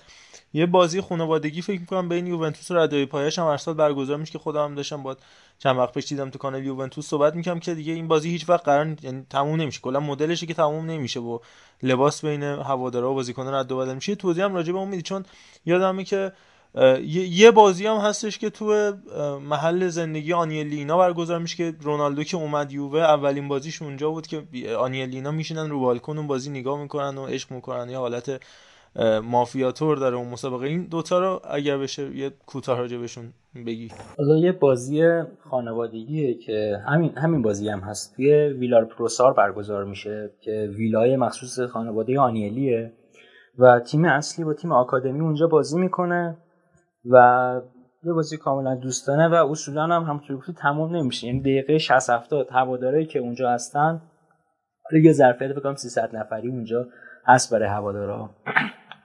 و میان اونجا و دقیقه 60 که میشه میپرن تو زمین و لباس و شورت بازیکن و همه تیشونو یادگاری می‌برن برای خودشون شورت و ورزشی. برگزار شد. آره دیگه. شورت غیر ورزشیشون هم شاید ببرن. می‌کنن میافتن به سر طرف. آره. میان و اصلا این بازیه برای همینه. یعنی هر سال میان و این حرکت انجام میشه. بازی دوره همی خانوادگیه. حالا تا سال قبل بین تیم جوانان بود. الان خب تیم بی که ما داریم هست و همین تیم الف و تیم بازی می‌کنه. و امسال هم بازی کردن و همین اتفاق هم دوباره افتاد و ریختن وسط زمین و همه چی ها رو بردن و دیگه دوره هم شدن. یه صحبتی هم آنیلی و الکان انجام دادن در مورد باشگاه و دیگه ختم به خیر شد فایل دیگه. مسئله که هر دو تا بازی که گفتم یکیه در واقع. آره یکی یه بازیه و حالا اتفاقا یه چند یکی دو سالی بابت کرونا انجام نشد بازیه ولی خب امسال انجام شد. حالا ما به فال نیک می‌گیریم. ان که دوباره برگردیم به روند خوبه بسیاریه. تورنمنت هم تیم کاپ بود. حالا راجع به اونم بعدا تو ادامه بحث صحبت می‌کنیم که 45 دقیقه 45 دقیقه تیم هم بازی می‌کنه اینو گوشه ذهنت داشته باش. بریم پیش عرفان. به جمع اضافه شد عرفان ارشیزاده عزیز. عرفان جان امیدوارم که حالت خوب باشه. راجع به یوونتوس و آیندهش ما مثل ماسیمیلیانو الگری چی فکر می‌کنی؟ نوع بازی که الگری ارائه میده با توجه به حالا ابزارهایی که الان داره رفتن دیبالا حضور پوگبا دیماریا اون نوع بازی یه مقدار پسیوی که تیم الگری ارائه میده با خروج مدافعینی مثل دلیخت و کیلینی و حضور احتمالا رنگ برمر گاتی یا روگانی تو خط دفاع. فکر می‌کنی که این ابزارها مناسب آنیلی باشن و اگر نتونه اسکودتو رو به دست بیاره مثلا کوپا ایتالیا به تنهایی می‌تونه کافی باشه برای ماسیمیلان الگری برای اینکه فصل بعدتر یعنی 23 24 هم در یووه عرض سلام و ادب دارم خدمت همه شنوندای عزیزمون و دوستای عزیزم و رضای عزیز و استاد ایتالیا که دیگه همیشه هم ازش به خیر و نیکی یاد میشه جناب آقای محمد صادق خان رمضانی که من اصلا راجع به ایتالیا گفتم هیچ صحبتی نمی‌خوام بکنم حالا به خصوص راجع به یووه. یعنی اصلا انگاری حریم شخصی بچه هاست. ولی یه نظر کلی دارم حالا راجع به یووه. این که الان انتظار داری حالا به شخص به عنوان هوادار یووه که قهرمانی رو بیاریم به نظر من خداییش خیلی انتظار بالاییه و خیلی سخته. چون بالاخره ترکیب پوست اندازی کرده هنوز رو نمایی نشده بعد آلگری آدمیه که صبور زود بازده نیست انصافا و باید خود کار بکنه تا به اون نتایج برسه. و من احساس می‌کنم که این صبره توی سیستم خود یووه و هواداران بیشتر هست. حالا من با خودت مستقیما صحبت نکردم ولی طرفداران یووه که ده سال بر چی میگن عریکه قدرت ایتالیا تکیه زده بودن. یه جورایی دیدن که قهرمانی اروپایی که به دست نمیاد انگاری یه چاشنی رو کم داره. دو سه بار تا فینال رفتن نشد. و اون بودش که یه خورده هواداران و خود باشگاه رو بی انگیزه کرد. و یعنی قهرمانی اسکودتو چیز کمی نبوده و سریا و این نمی‌تونیم اصطلاحا از بین ببریمش یا تخفیفش کنیم. مثل کاری که برای بارسلونا آلگ... چیز والورده افتاد. اروپا رو قهرمان نمی‌شد ولی این دلیلش این این دلیل برای نمیشه که مثلا لالیگا بد باشه یا سری کار کوچیکی باشه. کما اینکه ما خیلی از افراد مثل حالا خود من می‌دونم محمد رضا همین جوریه و حتی مربیای بزرگی مثل زیدان و اینها میگن که بردن لیگ سختتر از تورنمنته با اینکه اون ارزشمندتره بالاخره و این کتمان ناپذیره. اما این یووه به نظر من با این تغییرات فکر نمی کنم بتونه جان بیاره.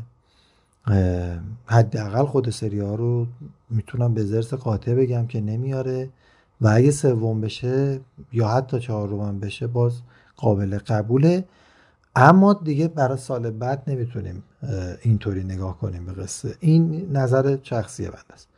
نکته دوم اینه که سیستم داره یه پوست اندازی اصطلاحا عدم ستاره محوری حالا نمی‌دونم نقطه عکسش چی میشه مثلا میشه یک یک سانسازی یا چی میگن بازیکن سالاری آره، سالاری. مثلا واژه مثبتی مثلا به کار ببرم که بتونیم یک پارچگی اینتگریتی مثلا تیمی رو بخواد به وجود بیاره آره. داره اینو شروع می‌کنه. با کسی که به نظر من خودش یکی از مشکلاتش اینه که ستاره محور هست. یعنی الگری تو میلانش هم همینطور توی همین یووش هم که خب یووه توی این چند ساله اصلا همیشه جزو تیمای خوب و پرستاره بوده. نمی‌دونم خودش آدمش هست یا نه. چون من ندیدم که در یه همچین وضعیتی اصطلاحا محک بخوره خدا الگری من برام سوال کلا یعنی یووه فصل آینده برام خیلی سواله شاید مثلا میلان و اینتر برام کمتر علامت سوال باشن. اینتر احساس می‌کنم با نوسان های کمتری این فصل رو هم ادامه میده. اول یا دوم مثلا میشه جزو چهار تیم هست. میلان شاید کار سخت باشه برای تکرار قهرمانی. باز اونم ولی جزو چهارتا می‌تونیم ببینیمش. اما روم باید یه جهشی داشته باشه اگر نکنه دیگه هرچی رشته کردن پنبه میشه. اما یووه الان بلک باکسه برای خود من به شخص بلک باکسه و حتی بازی دوستانم چیز اصطلاحا نقطه نورانی که بخوایم بهش اتکا بکنیم بهمون نداده.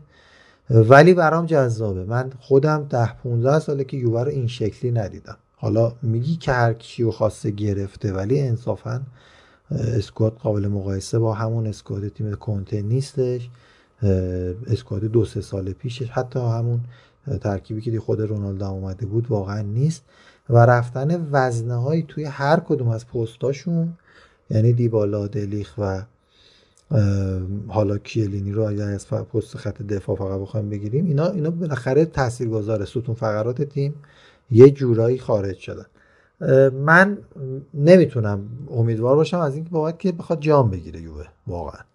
ولی حالا باید ببینیم که چه اتفاقی پیش میاد. بعیدم می‌دونم الگری هم بندازن بره. دقیقا به همون دلیلی که اتفاقا خواستم اشاره بکنم کسی نیست بیاد بشه سرمربی یووه. من فقط به یه گزینه رسیدم که همه اونا که گفتی که هیچی آنجلوتی اگر قبول بکنه و در رئال یه خورده دچار تزلزل بشه می‌تونه جز پتانسیلا باشه چون پرس کسی نیستش که بخواد نگه داره و بشینه مثلا قهرمان نشدن های مختلف تو تمام جام ها و ضعیف شدن رئال رو بشینه نظارهگر باشه. اون آدم عملگرای سریع اقدام می‌کنه. و من احساس می‌کنم اگر قرار باشه که الگری بره احتمالا همزمان بشه مثلا با تضعیف شدن نتیجه هایی که رئال می‌گیره و آنجلوتی بره. البته نمیگم این اتفاق بر رئال میفته ولی میگم مربی که می‌تونه بره یووه اونه قطعا. کسی دیگه ای نیست. هم یه سلام بکنم خدمت شما که متوجه نشدم اومدین گرم صحبت بودم. اتفاق خیلی نکات خوبی هم اشاره کردیم در مورد این ستاره محوریه که گفتین یه نکته بخوام بگم.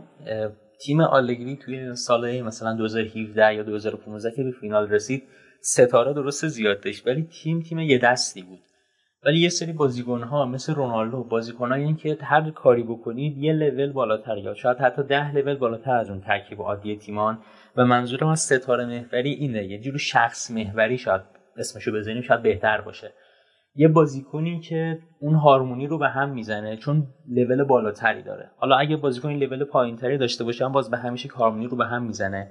و این یه دست بودن ترکیب مهمه و آلگری با این مدل ترکیب می‌تونه کار کنه. یعنی نشون داده که می‌تونه کار کنه. تو سال گذاشتم تیم در واقع تیم ساخته. یه چیزی که تیمه. اینجوری نیست که هر کسی ساز خودش رو بزنه یا ناهماهنگی تو وجود داشته باشه. ولی این از در واقع جدا شدن وزنهای ترکیب هم نکته خیلی مهمی بود که اشاره کردین و می‌تونه لطمه بزنه به تیم. گفتم بالا اینتر رو من خودم شانس بیشتری براش قائلم ولی این حجم لیگ نبردن برای یوونتوس فشار زیادی ایجاد می‌کنه. کلا چون صحبت کنیم با محمد رضا فقط مثلا دو سه مقطع توی 50 سال اخیر شده که یوونتوس سه سال جام نیاره. برای همین فشار زیادی روی تیم از جانب هوادارا و کلا از جانب کلیت تیم. درست اینم این نکته واقعا و ولی بالاخره هر کدوم باشگاه یه بزنگاهی رو دارن. مثلا میلان 2010 11 شروع شد تازه بعد از 11 سال به ثمر نشست. یووه حالا نمیگم اینقدر طولانی چون مدیریت کردن مهار کردن حالا چه با شامورتی بازی مالی که در حین فصل در بردن ارزم به خدمتتون. همین که به قول شما هنوزم خیلی هم اسکوادش خراب نشده. من نکته رونالدو رو قبول دارم. آلگری تیم یه دست ولی همه خوب رو در دست داشته. الان نمی‌تونم بگم که این خط دفاعی باز حتی به اندازه خط دفاعی یک دو فصل قبل بالاخره کیلینی و دلیخ می‌تونیم روش حساب کنیم. نه به خاطر ضعیف بودن حالا بازیکنایی که جذب شدن خاطر اینکه جدیده بالاخره دیگه. خداییش استارت کار سخت.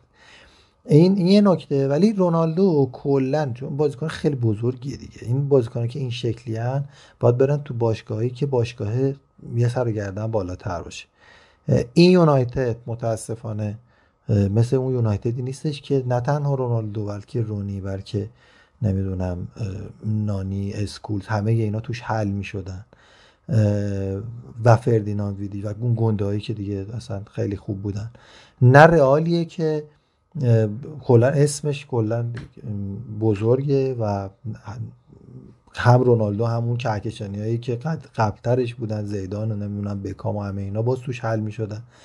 متاسفانه باشگاهی نیست که الان اینا بتونن برن توش بازی کنن. مسی هم که رفته تو پاریس انجام مسخره بازی اون باشگاه اصلا من دیگه راجع صحبت نمی‌کنم. و الان رونالدو انگاری بلا تکلیفه. هنوزم ولی زمزمه رفتنش به اتلتیکو مطرحه. اینم راجبش می‌تونیم ملی صحبتی هم بکنیم. ولی قبول دارم. رونالدو یه جوریه که سخته اصلا کار کردن. نه نه الگری هر کس دیگه ای بستگی داره که تو چه باشگاهی باشه که بتونه کار بکنه. و الان یه نکته گفتی. اینم خودم یادم رفت اشاره کنم. یکی از جدیترین نگرانی های این فصل هم همین خط دفاعشه که گفتین. چیزی که همیشه نقطه قوت تیم بود و الان با وجود آلگری بیشتر از تمام پستاش احتیاج داریم. ولی بیشترین تزلزل رو هم داره. جدا شدن کیرینی خیلی مهمه برای این تیم چون خیلی وزنه سنگین بود برای خط دفاع باشگاه. و این یه مقدار قطعا اذیت می‌کنه در ادامه فصل خصوصا آلگری که یه تاکتیک دفاعی داره یعنی زیاد به حمله فکر نمی‌کنه و این می‌تونه مشکل زا باشه برای تیم در ادامه فصل. دقیقا. حالا باید ببینیم چه جوری میشه. چی دفاع وسط می‌زنه یا کنار راجع صحبت خیلی خب به نظرم خیلی مفصل راجع به یووه صحبت کردیم و درخواست ایروانی عزیز رو که برامون کامنت گذاشته بودم لبیک گفتیم. با سرعت بیشتری به نظرم ادامه کار رو پیش بگیریم که کلی کار داریم. تو یک ساعت پیش رو حداقل بریم میلان به بررسی دو تا تیم شهر میلان بپردازیم. هم ایسی میلان قطب قرمز و مشکی و هم اینتر در ادامه بحث فکر می‌کنم هر دو تیم تابستون زیاد خوبی رو پشت سر نذاشتن در قیاس حتی با یووه و روم تا حدی میلان که تقریبا دو تا بازیکن رو جذب کرد. شارل دکتلار و دیووک اوریگی دیگه. یاسین ادلی و فلورنسی رو که قبلا گرفته بودن. ادلی و این تابستون قطعی کردن. فلورنسی هم که خب همینطور. و خروجی هایی هم داشتن دیگه. از رومانیولی گرفته به عنوان کاپیتان تیم. کسی که جام رو بالا برد بعد 11 سال. کاستیخویی که چقدر دوستش داشتن. هوگه که قطعی شد حضورش در فرانکفورت. فرانکفورت که نیم ساعت دیگه بازیش با رئال شروع میشه. در هلسینکی. دنیل مالدینی به اسپتزیا رفت و فرانک کسیه هم که همونطور که پیش بینی می‌شد و صحبتش رو کرده بودیم به بارسلونا پیوست. تابستون میلان چجوری ارزیابی می‌کنیم صادق جان. و سوال اصلی. به نظرت ادامه این راه به تکرار title و قهرمانی ختم میشه یا من که اصلا خوشبین نیستم. فکر می‌کنم میلان اصلا تقویت نشد و حالا شارل دکتلار هم خیلی ها مثل سویل خودمون البته اونجوری که خودش گفت فکر می‌کنم گفت دکتلار. دقیقا تو صحبتی خودش تو ویدئوی باشگاه میلان مطرح کرد. سویل که میگه که آینده می‌تونه کاکا باشه برای ایسی میلان این بازیکن بلژیکی ولی خیلی هندونه در بسته است و حالا اوریگی هم هیچ وقت یک ستاره تمایر نبوده گرچه که هنوز جاش درد می‌کنه واقعا حداقل واسه ما بارسایی ها و بعدم بریم اینتر که به نظر من بالاترین شانس قهرمانی رو داره. و همینطور عرفانم در ادامه صحبتات عرفان جان تو هم به این نکته فکر کن که قهرمانی به کدوم قطب شهر میلان نزدیکتره و اینجوری با خرید این بازیکن‌ها و از دست دادن حالا افرادی به هر حال کسیه رومانیولی و کاستیخو وزنه به حساب میان در مقابل دکتلار و ادلی و فلورنسی اوریگی دیگه تا حدی. چطور حس می‌کنی آینده رو برای قرمزای میلان؟ حالا بحث اینتر رو که بعدا انجام میدیم ولی میلان به نظرم یکی از ضعیف ترین تیم ها از حیث نقل و انتقالات بود. از اینکه گفتیم مسیر مسیر در آینده به قهرمانی ها ختم خواهد شد. یعنی مسیر کلی میلان مسیر درستیه ولی امسال من شانس زیادی برای قهرمانیشون قائل نیستم. و یکی از دلایلی که نقل و انتقالشون خوب پیش نرفت حالا سبا اینکه وضعیت مالیشون واقعا بده و واقعا فاصله دارن. حالا با یوونتوس به واسطه سالهای خوبی که داشت و حتی با اینتر فاصله زیادی دارن و یه مقدار زمان نیاز دارن که حالا در چمپیونز لیگ حاضر باشن درآمد کسب کنن بحث مالکیتشون که حالا مالکای جدید و اینها مطرح میشه. که حالا اینا رو سهیل خیلی بهتر از من می‌تونه در موردش صحبت کنه اما در مورد خود نقل و انتقالاتشون خیلی دیر کارو شروع کردن. یکی از دلایلش این بود که وضعیت مالینی مشخص نبود توی باشگاه. یعنی پاولو مالینی خب اصل نقل و انتقالشون زیر نظر اونه و اون یه مدت درگیر تمدید اون بودن. اون که تمدید کرد حالا شروع کردن با خرید بازیکن و باید دید تا آخر نقل انتقال چه اتفاقاتی میفته خیلی مهمه این حدودا یه ماه باقی مونده. یعنی برای همه تیم‌ها و اثرگذار تو پیش که می‌تونیم انجام بدیم. ولی خب روی چیزی که الان پیش رفتن خب دوارته کسیه کاستیخو کالارو دنیل مالدیوی و همونطور که گفتی باش خدافزی کردن. هرچند یه خبری من خوندم که اگر بارسا نتونه تا شنبه ببنده قرارداد کسیه رو با به کریستنسن ممکنه از این کنسل شه حالا نمی‌دونم چی پیش میاد. ولی فقط سه تا بازیکن جذب کردن. اوریگی که مهاجم ذخیره لیورپول بود. که خود اشاره کردی بهش. دکتلار که خیلی هم خیلی طول کشید خیلی فرسایشی شد مذاکرات باهاش و هی یه میلیون یه میلیون رفتن بالا. این نمی‌دونم 35 میلیون می‌خواد. ما 30 میلیون داریم که در نهایت با 35 میلیون قرارداد بستن. یه هافک 21 ساله که می‌تونه پست ده براشون بازی کنه. وینگر بازی کرده. مدت زیادی فوروارد مرکزی تیمش بوده و پست های زیادی داره و حالا باید ببینیم چطور عمل می‌کنه. اگر بگیره خب خرید خیلی خوبی خواهد بود برای میلان. ولی خب یه خرید دیگه هم باشن یاسین عدلی که تو 4 2 که پیولی پست ده قرار بازی کنه انگار.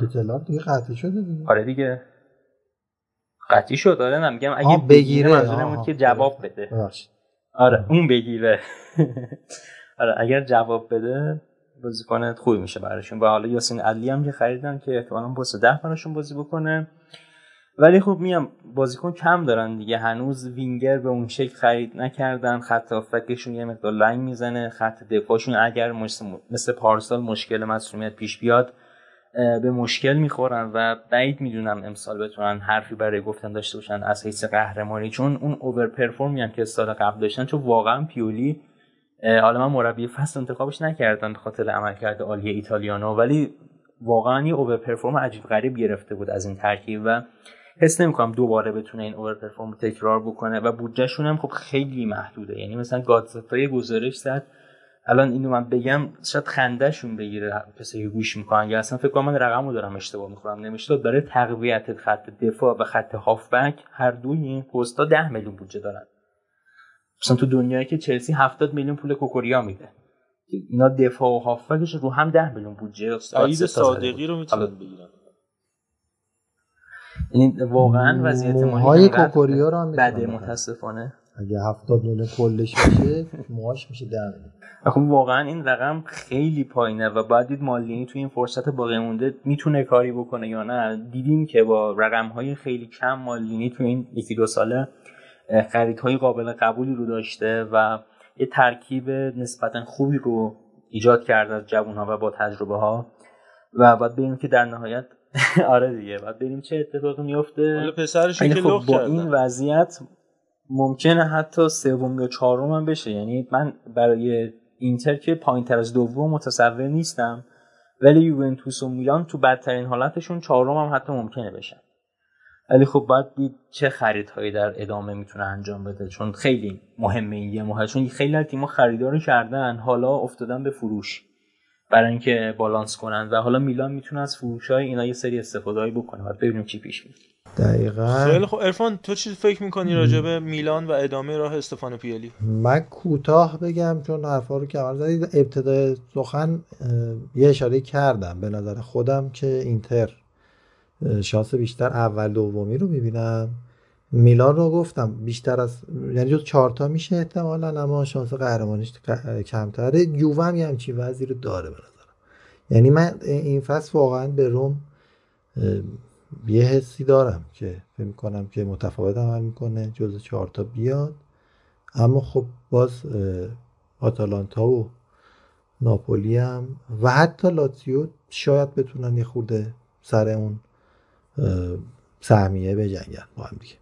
اما فکر نمی کنم میلان در کل بتونه قهرمان بشه. چرا؟ چون فصل قبل جمع شدن ذره ذره اون ده یازده ساله تاثیرگذار بود. الان یه خورده خالی شده. اما از بابت وینگری هم که حالا صادق اشاره کرد بالاخره به لیاو می‌تونه بازی بده. ولی واقعا تک مهره داره. یعنی اینا مثلا مصدوم بشن یه اتفاقی براشون بیفته دیگه خالیه جاش.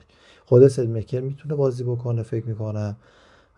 ربیچ قاعدتا باید پشت box بازی بکنه حالا یه خورده اگرسیو تر زلاتان هم که حالا و جیرو اینا یه نوکن کارشون نمیشه کرد.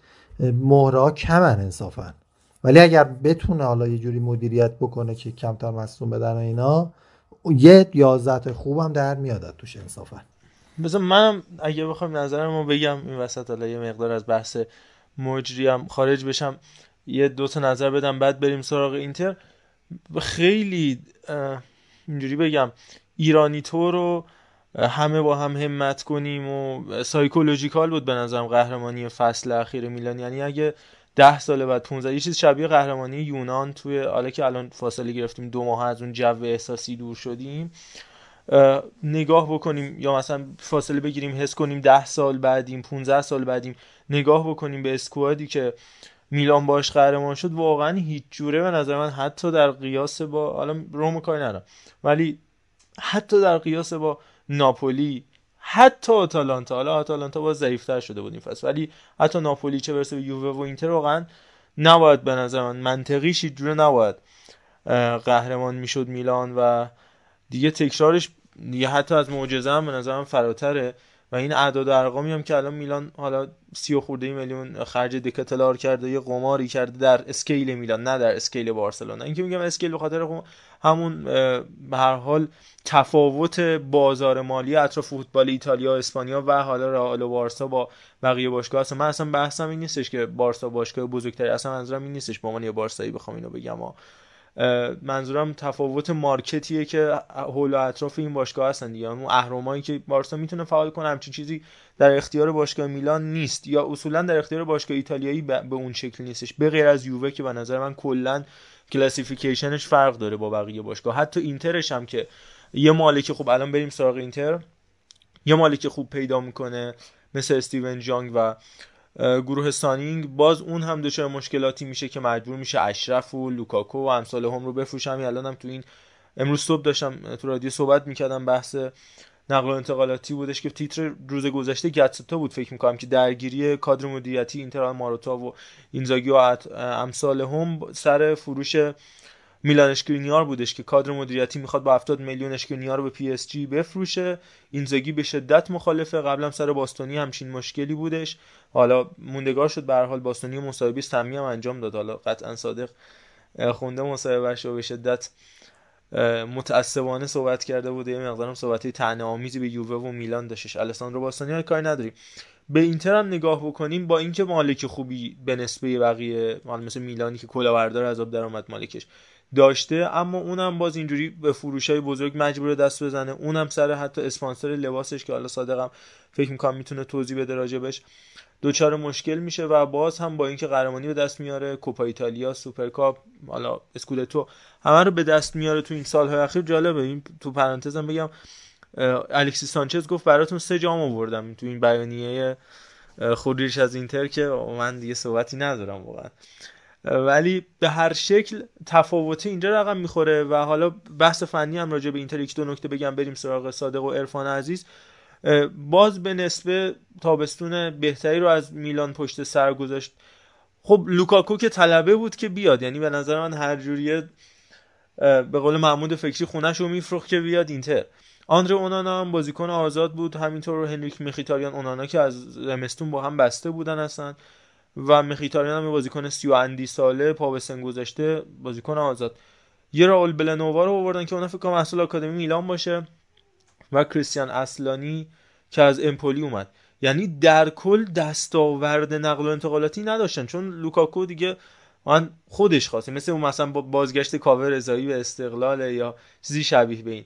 از اون ور خب خیلی تلاش کردن که بالانس کنن نیاز به فروش بزرگ نداشته باشن مثل ویدال مثل سنسی که حالا قرار شد فکر کنم کاپیتان مونزا هم باشه که به مونزا هم می‌رسیم. آخر بحث صحبت می‌کنیم. پریشیچ ماتیاس وسینو والنتینو لاتزارو سانچز و حالا صحبت خروجی میگم. دونفرایس و اشکرینیار هم هستش. دونفرایس به چلسی. اگر این خروج ها اتفاق بیفته یعنی اشکرینیار و دونفرایس برن و جایگزینی هم براشون خریداری نشه گرچه که همین جایگزینی هم زمان می‌بره تا جا بیفته خیلی بد خواهد بود. ولی اگر این دوتا خروجی به نظر من برای اینتر اتفاق نیفته شانس اصلی و نزدیک به 50 درصد قهرمانی رو می‌تونیم اینتر بدونیم. صادق نمی‌دونم تو شاید با منم نظری. در مورد شانس قهرمانی که زودتر صحبت کردم اینتر قطعا شانس اول قهرمانی امساله ولی در مورد بقیه بخشات حالا بقیه صحبتت یه دو بخش داشتی. اون بخش مالیش رو من کامل با موافقم که واقعا تیمای ایتالیا از نظر بود مالی ضعیفن به جز یوونتوس که اونم تازه در قیاس با قدرت های اروپا واقعا پایینه. یعنی با سوپر کلاب های اروپا بخوایم مقایسه کنیم با تیمای انگلیسی با رئال بارسا با بایر مونیخ اختلاف سطح زیادی داره. ولی همه یوونتوس هم باز با بقیه تیمای ایتالیا فاصله فضایی داره از نظر مالی. و مثلا لیست ده برند فوتبالی که اومد فقط یوونتوس توش بود. تازه اونم نهم بود. یعنی یوونتوس هم که اوضاع مالیش بهتر از بقیه ایتالیاست اونجوریه وضعیتش. ولی بخش دومش که گفتی اینتر نقل و انتقالات موفقی نداشت من با موافق نیستم و به نظرم بعد از روم یکی از بهترین نقل و انتقالات لیگ ایتالیا رو داشتن. حالا چرا؟ یکی اینکه حالا مهم نیست تو چند بخری بازی کنه که. مهم اینه که چه کارایی برات داره. حالا سوای اون هایجک برمر که خیلی سنگین بود براشون و جذب شدن دیبالا ایرادی که به ترکیب شما می‌گرفتیم چی بود فصل قبل که معتقد بودیم که از کارمندترین ترکیبا رو دارن؟ یکیش دروازه‌بان ضعیف بود یعنی سمیر هندارویچی که وارد افت شده بود. اینو به صورت رایگان با آندرا اونانا جایگزین کردن. ایراد بعدی چی بود؟ این بود که خط هافک خیلی خوبشون ذخیره مناسب نداشت. اصلا ذخیره نداشت عملا. این اگر اینا یه آره دیگه یا خیلی داغون بودن یا اینکه اصلا نبودن. یعنی بازیکن دائما مصدوم به درد نخور. یا اینکه مثل ویدال خب اینا جایگزین نبودن. و مثلا صحبت کردیم اینتر بدون بروزوویچ هرگز نتیجه نگیره حتی یه بازی هم نبرد. و یه دونه تو جام حذفی اونم تو وقت اضافه بردن. یعنی عملا تو 90 دقیقه هیچ بازی رو بدون بروزوویچ نبردن. ولی خب حالا از خوششانسیشون یا بدنسازی خوبشون یا بدنسازی خوب فصل بعد فصل قبل کنته که با پینتوس بود به هر حال نه هاکان نه بارلا نه بروزوویچ مسئولیتی متوجهشون نشد. بنابراین زیاد اشاره نکردیم بهش ولی خب این ایرادو داشتن. ولی خب این ایرادو تو این پنجره برطرف کردن. تا اینجا پنج تا خرید خوب واقعا داشتن. هنریک میخیتاریان نیمکت هاکانه. هنریک میخیتاریان برای ایتال... برای ایتالیا بازیکن خوبی. حالا تو لیگ انگلیس جواب نمی‌داد به خاطر سنش و نوع بازیش. ولی تو ایتالیا خوب بوده و قرار نیست مثلا فیکس اینتر بازی کنه. یه بازیکنه که حالا اگر هاکان یه بازی محروم بود یه بازی مصدوم بود احتیاج به استراحت داشت. بازیکن خوبیه برای این پست و توی روم هم دیدیم که جزو پاسورهای برتر روم هم بود حرف و عملکرد خوبی داشت و یه قرارداد دو ساله باش بستن و دستمزدش با پاداش 4 دو دهم میلیون لوکاکو رو که با اون فرمول خندهدار از چلسی پس گرفتن که اصلا خندهدار بود. 115 میلیون فروختن بعد یه همچین قرارداد قرضی که قرضی 8 میلیون با پاداش 10 11 تا تا سال آینده و خط حملهشون رو تقویت کردن. زوج لولا رو دوباره فصل بعد داریم توی اینتر. راول بلانووا دفراست کالیاری. یکی از بهترین دفراسته فصل گذشته سریا بود که اینتر به خدمتش گرفت جز جوانای آینده دار سریاس 22 سالش تمام ردای پایه تیم ملی ایتالیا بازی کرده. و می‌تونه یه ذخیره خیلی خوب برای اون پست باشه برای پستی که دون فرایز حضور داره. اگر میگم حالا دون فرایز و اشکینیار رو بفروشن یه مقدار به هم میریزه کارشون ولی بعد می‌دونم اتفاق بیفته. اونانا هم که بهش اشاره کردیم که اومد تنها پاشنه آشیر یه جوری ترکیب اینطور برطرف کنه. هرچند بازیکنای نسل طلایی آژاکس 2018 خیلی خوب جواب ندادن. هم هیچ کدومشون اونجوری که باید میشورن نشدن. حالا باید ببینیم. اونانا بعد این دو سه فصلی که سمی خیلی افت کرده کار می‌کنه و خرید دیگهشون هم کریستیان اصلانی بود. هافک 20 ساله ایتالیایی که متولد عمان نیست ولی متولد آلبانی هست. که قرار بکاپ بروزوویچ باشه و اگه جواب بده که به نظرم بده یکی از بهترین خریدای فصلشون میشه و احتمالا هم خیلی زود ازش رونمایی بشه چون یه بحثایی هست که بروزوویچ ممکنه به بازی جلوی لچه نرسه و به نظرم این می‌تونه یه بکاپ مناسب باشه برای تایمی که بروزوویچ حالا به هر دلیلی حضور نداره توی زمین. هرچند بازیکنیه که خب خیلی کم مصدوم میشه. بازیکنهای زیادی هم خب رفتن از اینتر ولی خب بجز پریشیچ که بازیکن اصلی بود و جایگزینش الان اونا گوسنس رو دارن که گوسنس پارسال استفاده نشد. گوسنس توی سالهای اخیر که از بهترین wing های ایتالیا و حتی اروپا بوده. اونا این فصل می‌تونن رونمایی کنن ازش. ولی غیر از پریشیچ اونا بازیکن مهمی ندادن. یه رانوکیا رو دادن. اسپوزیتو سنسی ویدال لاتزارو سانچز وسینو و یه امروز قرارداد بستن فکر کنم پینامونتی رو با مبلغ 30 میلیون یورو به ساسولا فروختن. 30 میلیون یا 20 میلیون که حتی این حالا یه مقدار از نظر حساب سازی هم بحثش هست ولی خب ببینید خرید بازیکن‌های اضافه که حقوق می‌گرفتن با رقم خوب دارن میفروشن که این بازی بخش مثبت از نقل و انتقالات این فصل اینتر و فصل آینده اینتر قطعا مدعی اصلی قهرمانیه و سیستمش هم که همون سیستم 352 معروف کنته و اینزاگیه. البته که بازار هنوز ادامه داره و باید دید چه تغییراتی رخ میده توی ترکیب اینتر این اوضاع مالی. خب می‌تونه درد سرساز بشه مجبور بشن اشکرینیار رو رد کنن. خیلی به مشکل می‌خورن. ولی خب هنوز اینزاگی داره فشار میاره که مانع این قضیه بشه. چون بار قبلم که رضایت داده بود چون برمر رو باش اوکی کرده برمر رو که یووه گرفت یه مقدار به هم ریختن و الان مثلا تنها گزینه‌ای که مطرحه برای جایگزینی برمر برای جایگزینی اشکرینیار کنم آکانجی دفاع دورتمونده. خب واقعا کسی مطمئنی نیست. باید چه اتفاقی میفته توی این قضیه. و اون بحث sponsoring هم که گفتی کوریر دلو اسپورت یه گزارشی زده بود که انگار قسط اول مطالباتش از دیجیتال بیت که اسپانسرشونه پرداخت نشده و اینتر شکایت کرده برای اینکه پولش رو بگیره و حتی احتمال فسخ و درخواست غرامت هم وجود داره. و اینجا هم حالا جا داره یه پرانتز باز کنیم که این تیمایی که با شرکت های ارز دیجیتال قرارداد بستن یه مقدار به مشکل خوردن. یعنی ما می‌بینیم با منچستر یونایتد هم با تیم ویویر به مشکل خورده و اونا انگار توان پرداخت پول یونایتد رو ندارن و نمی‌خوان قرارداد رو ادامه بدن. اینور دیجیتال بیتس اینجوری شده. یه مقدارم بازارش دچار افت شده. انگار توی اخبار که می‌بینم کلا یه ریسک بزرگی بوده قرارداد بستن با این شرکت و حالا باید ببینیم که توی ادامه چه اتفاقی میفته؟ یه پیش بینی ترکیب هم بخوام بگم برای فصل بعدشون. اونانا تو دروازه اشکرینیار دی‌فرای باستونی مثلث خط دفاعشون که اگه اینا ثابت بمونن خیلی قطعا کمک می‌کنن به اینتر دامفرایز که اگر بمونه باز وزنه مهمی بارلا هاکان و بروزو اون سه تای اصلی و گوسنس هم میشه wingback چپشون و زوج لوکاکو و لاوتارو هم در خط حملهشون قرار عکسی بودش که روی جلد فکر می‌کنم توتو اسپورت بود. اگه اشتباه نکنم تصویری از صورت سیمون اینزاگی بودش که یه ماسکی داشت از صورتش اینجوری می‌کند. کش اومده بود این پوسته و ماسکه ماسک کنته بودش و دوباره یه چیزی آینه شده بود برعکسش که کنته داشت ماسک اینزاگی رو می‌کند. یعنی هم لحاظ چهره ای و اون پشمو و کت شلوار تیره کنار زمین هم لحاظ سبک بازی کردن. فکر می‌کنم اگه بعد شانسی هم نمی آورد با اون انتخابی که حالا ماروتا انجام داد سال قبل میگم اگه اون شوری که برای میلان پیش نمیومد و حال بچانسی و اشتباه دروازه‌بان رادو الاخر خب می‌تونست اون راه ادامه بده. اینتر سال گذشته هم قهرمان بشه. ولی الان یه فشار مضاعفی رو اینتر دیگه. همه من من جمله خودمون که الان هم داریم میگیم آقا اینتر شانس اول قهرمانیه و اگه قهرمان نشه انگار میس بزرگی داشته. برعکس میلان که آقا اگه قهرمان شده حالا اچیومنت بزرگی داشته. تو هم با همین مسئله موافقی؟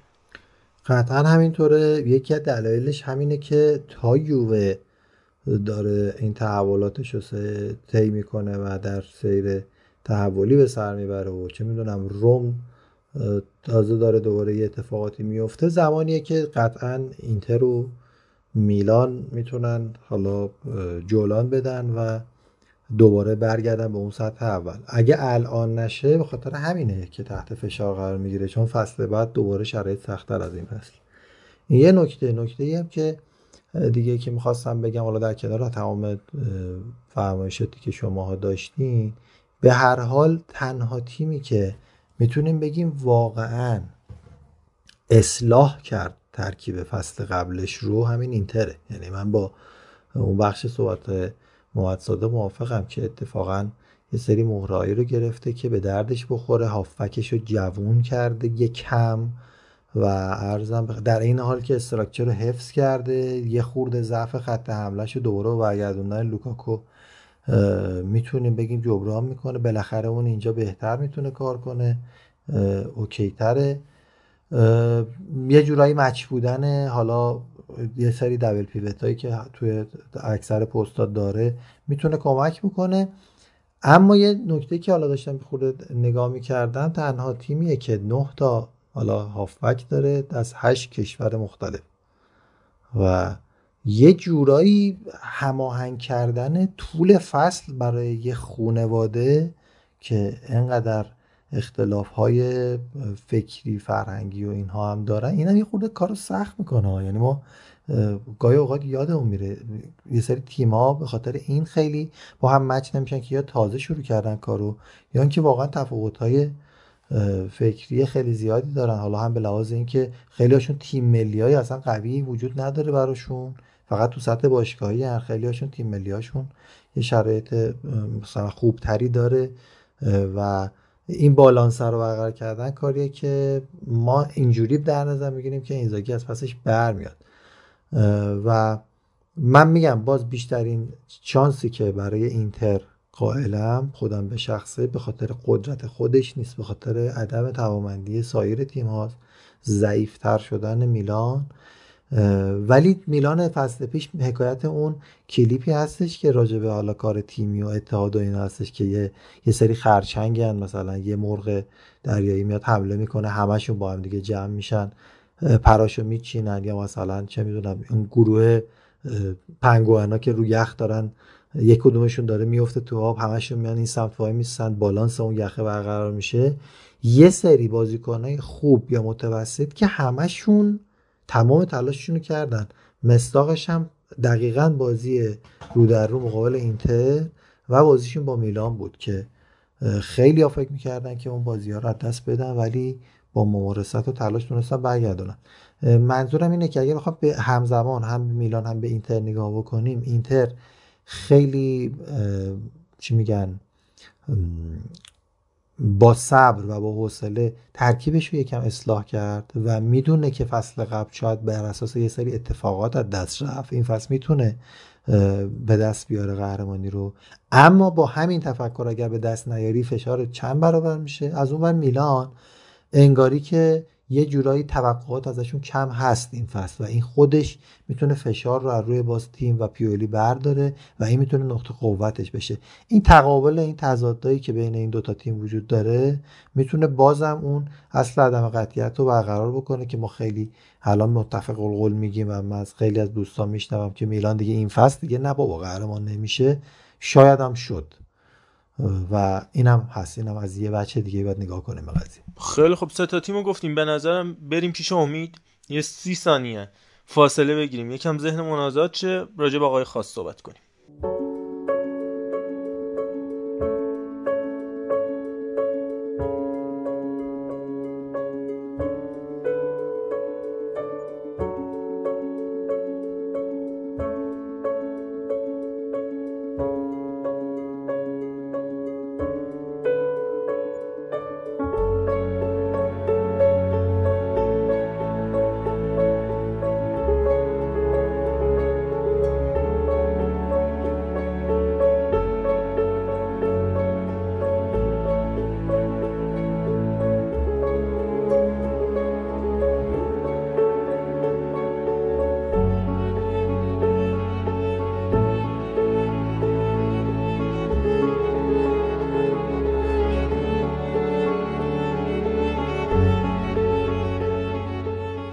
و اما روم جوز مورینیو همیشه محل چالش من با بقیه بچه ها بوده. همیشه یه نگاه نسبتا منفی به مورینیو داشتم. ولی حالا برای اون چیزی که تو ذهن من هست فصل دوم همیشه برای مورینیو یه فصل خاص بوده.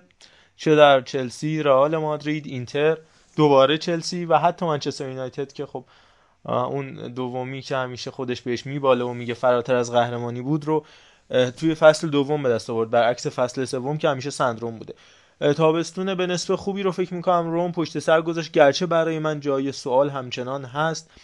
از جدایی عجیب غریب بعد از نیم فصل سرخی اولیویرا و جای و همینطور جردن ورتو و جایگزینیش با بازیکنایی مثل نمانیا ماتیچ و واینالدوم که فکر کنم دقیقا این به این جایگزین شدن دیگه پست به پست. و حالا نمی‌دونم چرا مهره مثل اولیویرا که کمکشون هم کرد توی نیم فصل گذشته دوست نزدیک مهدی تارمی از این تیم جدا شد هنریک مخیتاریان پاولو تو دروازه حالا صحبت زانیولو هست پیرامون یووه که حالا صادقم می‌تونه بیشتر راجبش صحبت بکنه. ولی میگم اووردن بازیکنی مثل دیبالا خب فتح الفتوحاتی بود که برای روم رقم خورد. بعد از سالها فکر می‌کنم یه ستاره یه ستاره واقعا بزرگ هم تو مارکت هم تو زمین. گرچه اردلان مخالف الان و حالا البته بیشتر بحث محرومیتاش مطرف ارفان جان نکته داری؟ نه من فقط خواستم بگم حالا یه جورایی یادآور باتیستوتا به لحاظ هم ملیت بودن و اینکه بالاخره روم اومد تو بازی. یعنی اومد تو بازی اینکه ستاره حتی خود ایتالیا جذب کنه و یه توتی حالا اصلا اینا قیاس ما الفارقه اصلا نمی‌خوام دیوالا رو مقایسه کنم. ولی بالاخره اومد صدر خبرها خط آفکش مورینیو تقویت کرد. به نظرم داره روم رو به اون سمتی که خودش می‌خواد می‌بره. از واینالدو و ماتیچی که دیگه تقریبا از کار افتاده بود به نظرم بازی می‌تونه بگیره. و در کنار پرگرینی و حالا اگر اسپینازولا برگرده به فرم و بتونه خوب اون حالت فرم خودش رو داشته باشه به نظرم باز اونم یه اسکواد 11 تای خوب رو داره. حالا ببینیم می‌تونه رو نیمکتش هم همون توازن رو برقرار بکنه مورینیو چون علنا فصل پیش از ابتدا مینالید از ترکیب و از رقابتی که یه جورایی میگفتش که ظالمانه است. این ترکیبی که ما داریم ولی تونست یه جورایی عاده بکنه و حالا مجاب کرد خود فرانده باشگاه که این بازیکنان جذب بکنن. از طرفی هم مردم هم احساس می‌کنم الان اون حسی که توی میلانیا وجود داشت دیگه الان توی روم وجود داره. حالا باز اون اختلاف دوتا باشگاه رو در کل نادیده بگیریم. به نظرم روم امسال برای خود هواداراش خیلی جذابه و این خودش می‌تونه کمک کنه. اگر استارت کارش هم, هم همراه باشه با پیروزی من نمی‌دونم وسط حرفت اومدم انقدر حرف دادم یا نه. مثلا می‌خواستی دیگه همینجا جمعش بکنی. این نوع جدیدی از پاس دادن بودش. ارز کنم خدمتون که آره معید این نکاتی هم که ارفان گفت. حالا صادقم الان نکات تکمیلی رو میگه. همون ماجری فروش پیراهنی بود که برای دیبالا پیش اومد که فکر می‌کنم توی سه روز رکورد فروش پیراهن کریستیانو رونالدو رو هم دیبالا گذروند و شکست. و اینجا سوپر استار معنی پیدا می‌کنه. حالا تو زمین هم باید ببینیم. باید دیبالا نشون بده که از مصدومیت ها فاصله گرفته. ولی راجع به squad م بخوایم صحبت کنیم. چیزی که مقابل شاختار بازی کرد تیم مورینیو و یه برد پنج هیچ مقابل اوکراینیا به دست آورد. پاتریسیو تو گل مانچینی کومبولا و وینیا تو دفاع. البته تو دفاع می‌تونه جای وینیا مثلا ایبانیز و اسمالینگ و استفاده بکنه. زکی چلیک تو سمت راست اسپیناتزولا تو سمت چپ.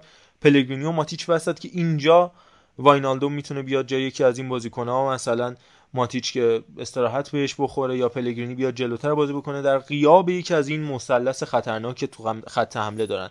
دیبالا زانیولو و ابراهام. گرچه که خیلی لاغره به نظر من مخصوصا تو خط حمله این اسکواد یه جلوشون تش آفنژیان و شامورادوف و بوه مثلا باشن و اصلا بازیکنهای قابل اتکایی نیستن. خیلی خیلی لاغره. توقع از روم مورینیو؟ اشراوی آره آره. استفان الشراوی نباید یادمون بره. کریستانته و کارستورپ هم دارن برای دفاع و حالا کناره های زمین مخصوصا کارستورپ که خیلی سهیل ازش دوری میجوه. همیشه میگه بیکیفیت خیلی. توقع از روم چی می‌تونه باشه؟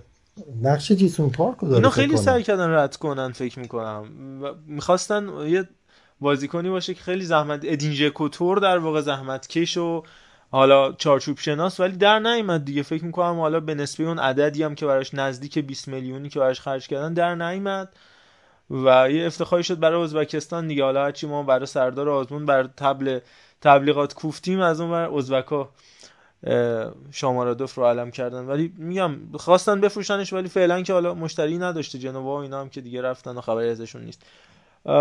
صادق جان چه توقعی از ژوزه مورینیو و روم امسالش داری؟ فکر می‌کنی که حالا باز هم خارج از سهمیه لیگ قهرمانان بودن می‌تونه دستاورد بزرگی براشون باشه یا اینکه حالا لیگ اروپا با توجه که اون قهرمان کنفرانس وارد قصه میشن لیگ اروپا می‌تونه دستاورد اصلی مورینیو باشه؟ کلا چی باید از ژوزه مورینیو توقع داشت؟ با توجه به همه مسائلی که حالا باش قرار دست حالا من در مورد سوالت می‌خواستم جلوتر صحبت کنم ولی الان یه جواب خلاصه بخوام بدم. توی این فصل سهمیه لیگ قهرمانان رو باید به دست بیاره. یعنی فصل گذشته یه رتبه معقول توی سریا که صحبت کردیم شیشم و بردن لیگ کنفرانس تیک پروژه رو می‌زد. توی این فصل سهمیه لیگ قهرمانان چیزی که باید به دست با توجه به اسکوادی که جمع کرده. و بعد از میلان و بعد از اینتر و یوونتوس و حالا شاید بعد از میلان بعد از این سه تیم بهترین اسکواد رو داره الان روم و یه شاید نیمکتش اونقدر قوی نباشه ولی به نظرم یه چیز 20 22 نفری قابل قبولی رو در حد روم جمع کرده مورینیو و تیمیه که خودش بسته و برای خط حمله حالا احتمالا بلوتی هم اضافه میشه که یه مقدار اون جلو بهتر بشن و به نظرم باید سهمیه رو به دست بیاره. در مورد حالا نقل و انتقالاتش بخوام صحبت کنم. میشه گفت بهترین تیم نقل و انتقالات سریا بودن این فصل و خیلی خوب تقویت کردن خودشون رو و تراز مثبت 34 میلیونی هم داشتن. یعنی هم خوب فروختن آشغال ها و زباله هایی که طی سالها جمع شده بود هم خوب خریدن و هم هزینه زیادی نکردن برای این قضیه. و یه رابطه خیلی خوبی هم با مارسی دارن و سی میلیون یورو فروش به مارسی فقط داشتن. چنگیز اوندری که قرضی رفته بود دائمی شد. پائو لوپز گلر جردن ورتو هم فروش های دیگه بودن به مارسی. بخوایم فروش های دیگه ای که داشتن بگیم اولسن بود کارلوس پرز بود ویار بود رینولدز بود و خیلی بازیکن زیادی بود که اونا اینا با در واقع فروختنشون و squad شون رو خالی کردن و بعد با بازیکنای مناسبی که مورینیو نیاز داشت پر کردن. مثلا ماتیچ که گفتی بازیکن مورد علاقه مورینیو و اینو آوردن که جلوی دفاعشون جمع کنه در واقع. زکی چلیکو گرفتن با هفت میلیون از لیل. برای پست دفاع راست اسویلار نام اسویلار اگه اشتباه نکنم تلفظش دروازه‌بان 22 ساله بنفیکا که ذخیره آره، پاتریسیو قراره باشه. جوان ترین گلر آره تاریخ لیگ قهرمانان اروپا هم هست که تو بازی با اندرلخت فکر با پاریس سن ژرمن بازی کرده. اشتباه مرگبارم که 2018 خیلی جامع گفتی. دیبالا و واینالدوم هم که جوری گل سرسبد خریدای روم بودن و اصلا معارفه عجیب و غریب دیبالا که در واقع مقایسه شد با مناسه معارفه ترامپ توی ریاست جمهوری آمریکا که این بیشتر بود. و اون فروش لباسی گفتی رکورد فروش یه روز لباس رو شکست. یعنی رونالدو تو یه روز 520 هزار کیت رو فروخت. دیبالا 535 هزار کیت و خیلی جایگزینای خوبی داشتن. همونطوری گفتی نفر به نفر. یعنی اومدن اولیویرا رو با ماتیچ جانشین کردن. چلیکو اومد جای نایلز اسویلار اومد جای لوپز. بعد بازیکنای کلیدیشون هم نگه داشتن. یعنی این هم باز نکته مهمی یعنی آبراهام رو نگه داشتن. زانیولو رو نگه داشتن. زانیولو که یوونتوس دنبالش شد. ولی خب روم به واسطه مدیریت خوب گروه فریدکین تونست یک ثباتی رو ایجاد کنه که نیازمند فروش زانیولو نباشن. و اومدن تگ 50 میلیونی زدن رو زانیولو و یوونتوس پرداخت نکرد. این رقم یوونتوس بیش از 40 میلیون پرداخت نمی‌کرد. یا مثلا پلگرینی رو نگه داشتن. و باز اگه بخوام یه ذره از بالاتر کلیت پروژه روم رو نگاه کنیم دو سال پیش گروه فریدکین به 591 میلیون یورو رومو خرید. مورینیو رو آورد و با این استخدام نشون داد که بلند پروازی های زیادی داره. یعنی خب مورینیو مربی نیست که تو هر پروژه‌ای بره و هر پروژه‌ای هم سراغ مورینیو نمیره. روم سه تا مشکل اون موقع داشت که هم حل همزمان سه تاشون خب واقعا چالش بزرگیه. یعنی یکیش بدهی های انباشته یکی از دورهای قبل وجود داره. یکیش حقوق پرداختی زیاد به بازیکنایی که سن بالا دارن. حالا این حقوق پرداختی زیاد که میگن به نسبت باشگاه روم در نظر بگیرید. و سوم کیفیت پایین اسکواده. یعنی شما هم باید بدهی ها رو بدی هم حقوق پرداختی رو کم کنی هم با این حال کیفیت رو ببری بالا. و این یک کار دشواره که گروه فریدکین و پینتو مدیر ورزشیشون خیلی خوب انجام دادن. بدهی ها به طور کامل پرداخت شد. سطح حقوق باشگاه علیرغم خرید بازیکنان کلاس جهانی مثل دیبالا و واینالوم حدود 20 میلیون اومده پایین تو این دو سال و اسکوادشون هم از زوبالا خالی کردن و بازیکنای خوب آوردن جاش که در موردش صحبت کردیم. حالا این کاهش حقوق البته مسئله که گفتم تو تمام تیم‌های سری هست که تو یوونتوس صحبت کردیم ناپولی درگیرش هست روم هست و باز بخوایم بررسی کنیم توی این دو سال بیش از 20 تا بازیکن از اسکواد روم هست شدن که واقعا به درد نخور بودن. بازیکن امسال گفتیم سال قبل انزونزی پاستوره حتی ژکو باز بازیکن مهمی بود براشون ولی خب با سنش بالا بود. و اونم رفت تا اسکواد روم حقوق کمتری بده و جوانتر بشه. در مورد پروژه روم هم باز بخوایم صحبت کنیم. اون هدف گذاریشونه که گفتم این فصل باید دیگه سهمیه رو به دست بیارند و اگه بهش برسن این فصل براشون فصل موفقی خواهد بود و قهرمانی که خیلی چیز اصلا قهرمانی هر فصلی روم به دست بیاره یک شاهکاره یعنی با هر اسکوادی هر فصلی روم قهرمانی دست بیاره شاهکاره. چون برای شهر روم خیلی چیز بزرگی یعنی شما در نظر بگیرید 120 دوره سریا برگزار شده. سه تا قهرمانی داره روم. و ببینید این چه ارزشی می‌تونه ایجاد کنه تو اون شهر. بنابراین قهرمانی که خیلی هدف بزرگیه ولی این فصل که تقریبا نشدنیه و به نظرم خیلی شاهکار می‌خواد که این تیم بتونه قهرمان بشه توی هر جامی. حالا چه لیگ اروپا چه جام حذفی چه لیگ حالا جام حذفی کمتر. ولی حد اسکوادشون رتبه چهارم و به نظرم با خوششانسی رتبه سوم هم می‌تونن داشته باشن. یعنی یکی از بین یوو میلان اگه لنگ بزنه بیاد مثلا چهارم بشه روم می‌تونه. حتی سومی هم به دست بیاره. ولی خب حد اسکوادشون حدودا همون رتبه چهارمش مورینیو جمع کرده و رتبه سوم یه مقدار اوور پرفورم می‌خواد. و در مورد ترکیب و استایل احتمالی بازیشون هم می‌خوام صحبت کنم. شاید گنگ ترین تیم بین این تیمایی که تا الان بررسی یه مقدار روم باشه چون پیولی و اینزاگی که سبکشون و مهرهاشون مشخصه آلگری هم همینطور. یه مقدار تغییر بازیکن داشتیم ولی باز مشخصه که چی می‌خواد. ولی مورینیو شاید یه مقدار معلوم نباشه می‌خواد چیکار بکنه. با توجه به بازیهای پیش فصل و شناختی که مورینیو داریم احتمالاً 3 4 2 1 بازی بکنه. که به 3 4 3 سویچ بکنه که من شخصا مطمئن نیستم دیبالا تو این سیستم مناسب باشه و عملکرد خوبی داشته باشه. هرچند توی پیش فصل خصوصا جلو شاختار OK بوده تو این سیستم. پاستوره توی دروازه طبیعتا برخلاف تو من فکر می‌کنم که مانچینی ایبانز و اسمالینگ دفاعاش باشن. وینیا و کومبولا رو به عنوان دفاع ذخیره داشته باشه. اسمیناسو پاتریسیو. چپ. هرچند گفتی پاستوره آره دیگه. واقعا؟ شبیه. پاستورش سم بود گفتن. پاتریسیو آره اسمیناتزولا هم سمت چپ بازی کنه. هرتان زالفسکی رو هم اونجا به عنوان بازیکن جوان دارن. دبل پیوت مانچین ماتیچو پلگرینی. مانچینی که دبل پیوت ماتیچو پلگرینی رو احتمالاً استفاده بکنه. با اینکه حالا پلگرینی بازیکن پست ده هم هست ذاتن و راستش رو من فکر می‌کنم کارسروپ رو می‌ذاره و چلیک یواش یواش به اون پست اضافه میشه. زانیولو و دیبالا و آبراهام هم که اون جلو بازی خواهند کرد و 4 2 3 1 رو من خیلی شک دارم استفاده بکنه با توجه به بازی دوستانه که داشت. و با توجه به این مهرای هجومی که داره به نظرم با 6 مهاجم یعنی در واقع توی حملات 6 نفره حمله خواهند کرد چون پلگرین هم احتمالاً اضافه میشه.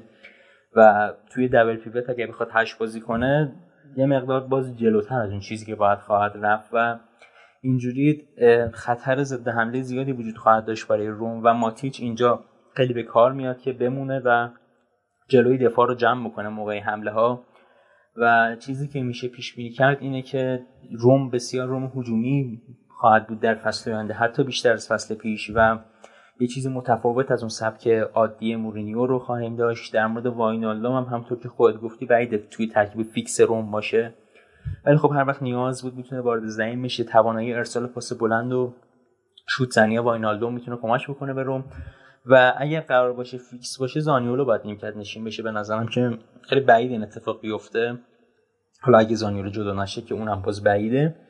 ولی خب مصدومیت هم زیاد پیش میاد دیگه تو این ترکیب خصوصا مثلا بازیکنی مثل زانیولو زیاد مصدوم میشه و واینالدوم می‌تونه توی اون time هم بازی بکنه و توی لیگ اروپا هم چون هستن تورنمنت های زیادی دارن و بالاخره جا پیدا میشه که واینالدوم بازی کنه. در مورد خریدای احتمالیشون هم بخوام صحبت کنم. بلوتی رو که بهش اشاره کردم احتمال زیاد بلوتی اضافه خواهد شد به خط حمله روم برای ذخیره آبراهام و اریک بایی هم جزو کاندیداهایی که لینک شده بهشون و می‌تونه کمک بکنه بهشون. خیلی خب پکیج بزرگ کامل تکمیل شد.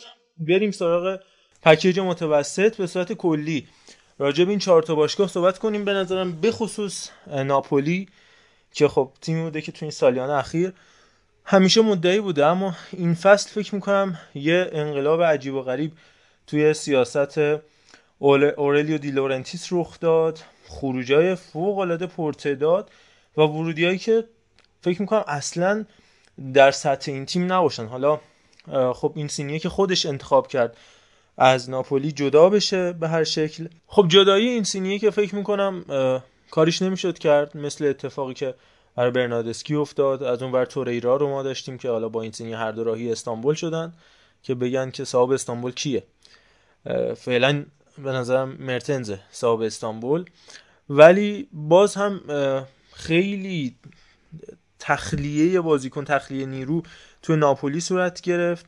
برخلاف چیزی که مثلا ما تو آتالانتا و از اون مهمتر فیورنتینا شاهد بودیم. برای اینکه حالا نخوایم بحث پراکنده بشه بیشتر راجع به این سه چهار تا تیم داریم صحبت می‌کنیم.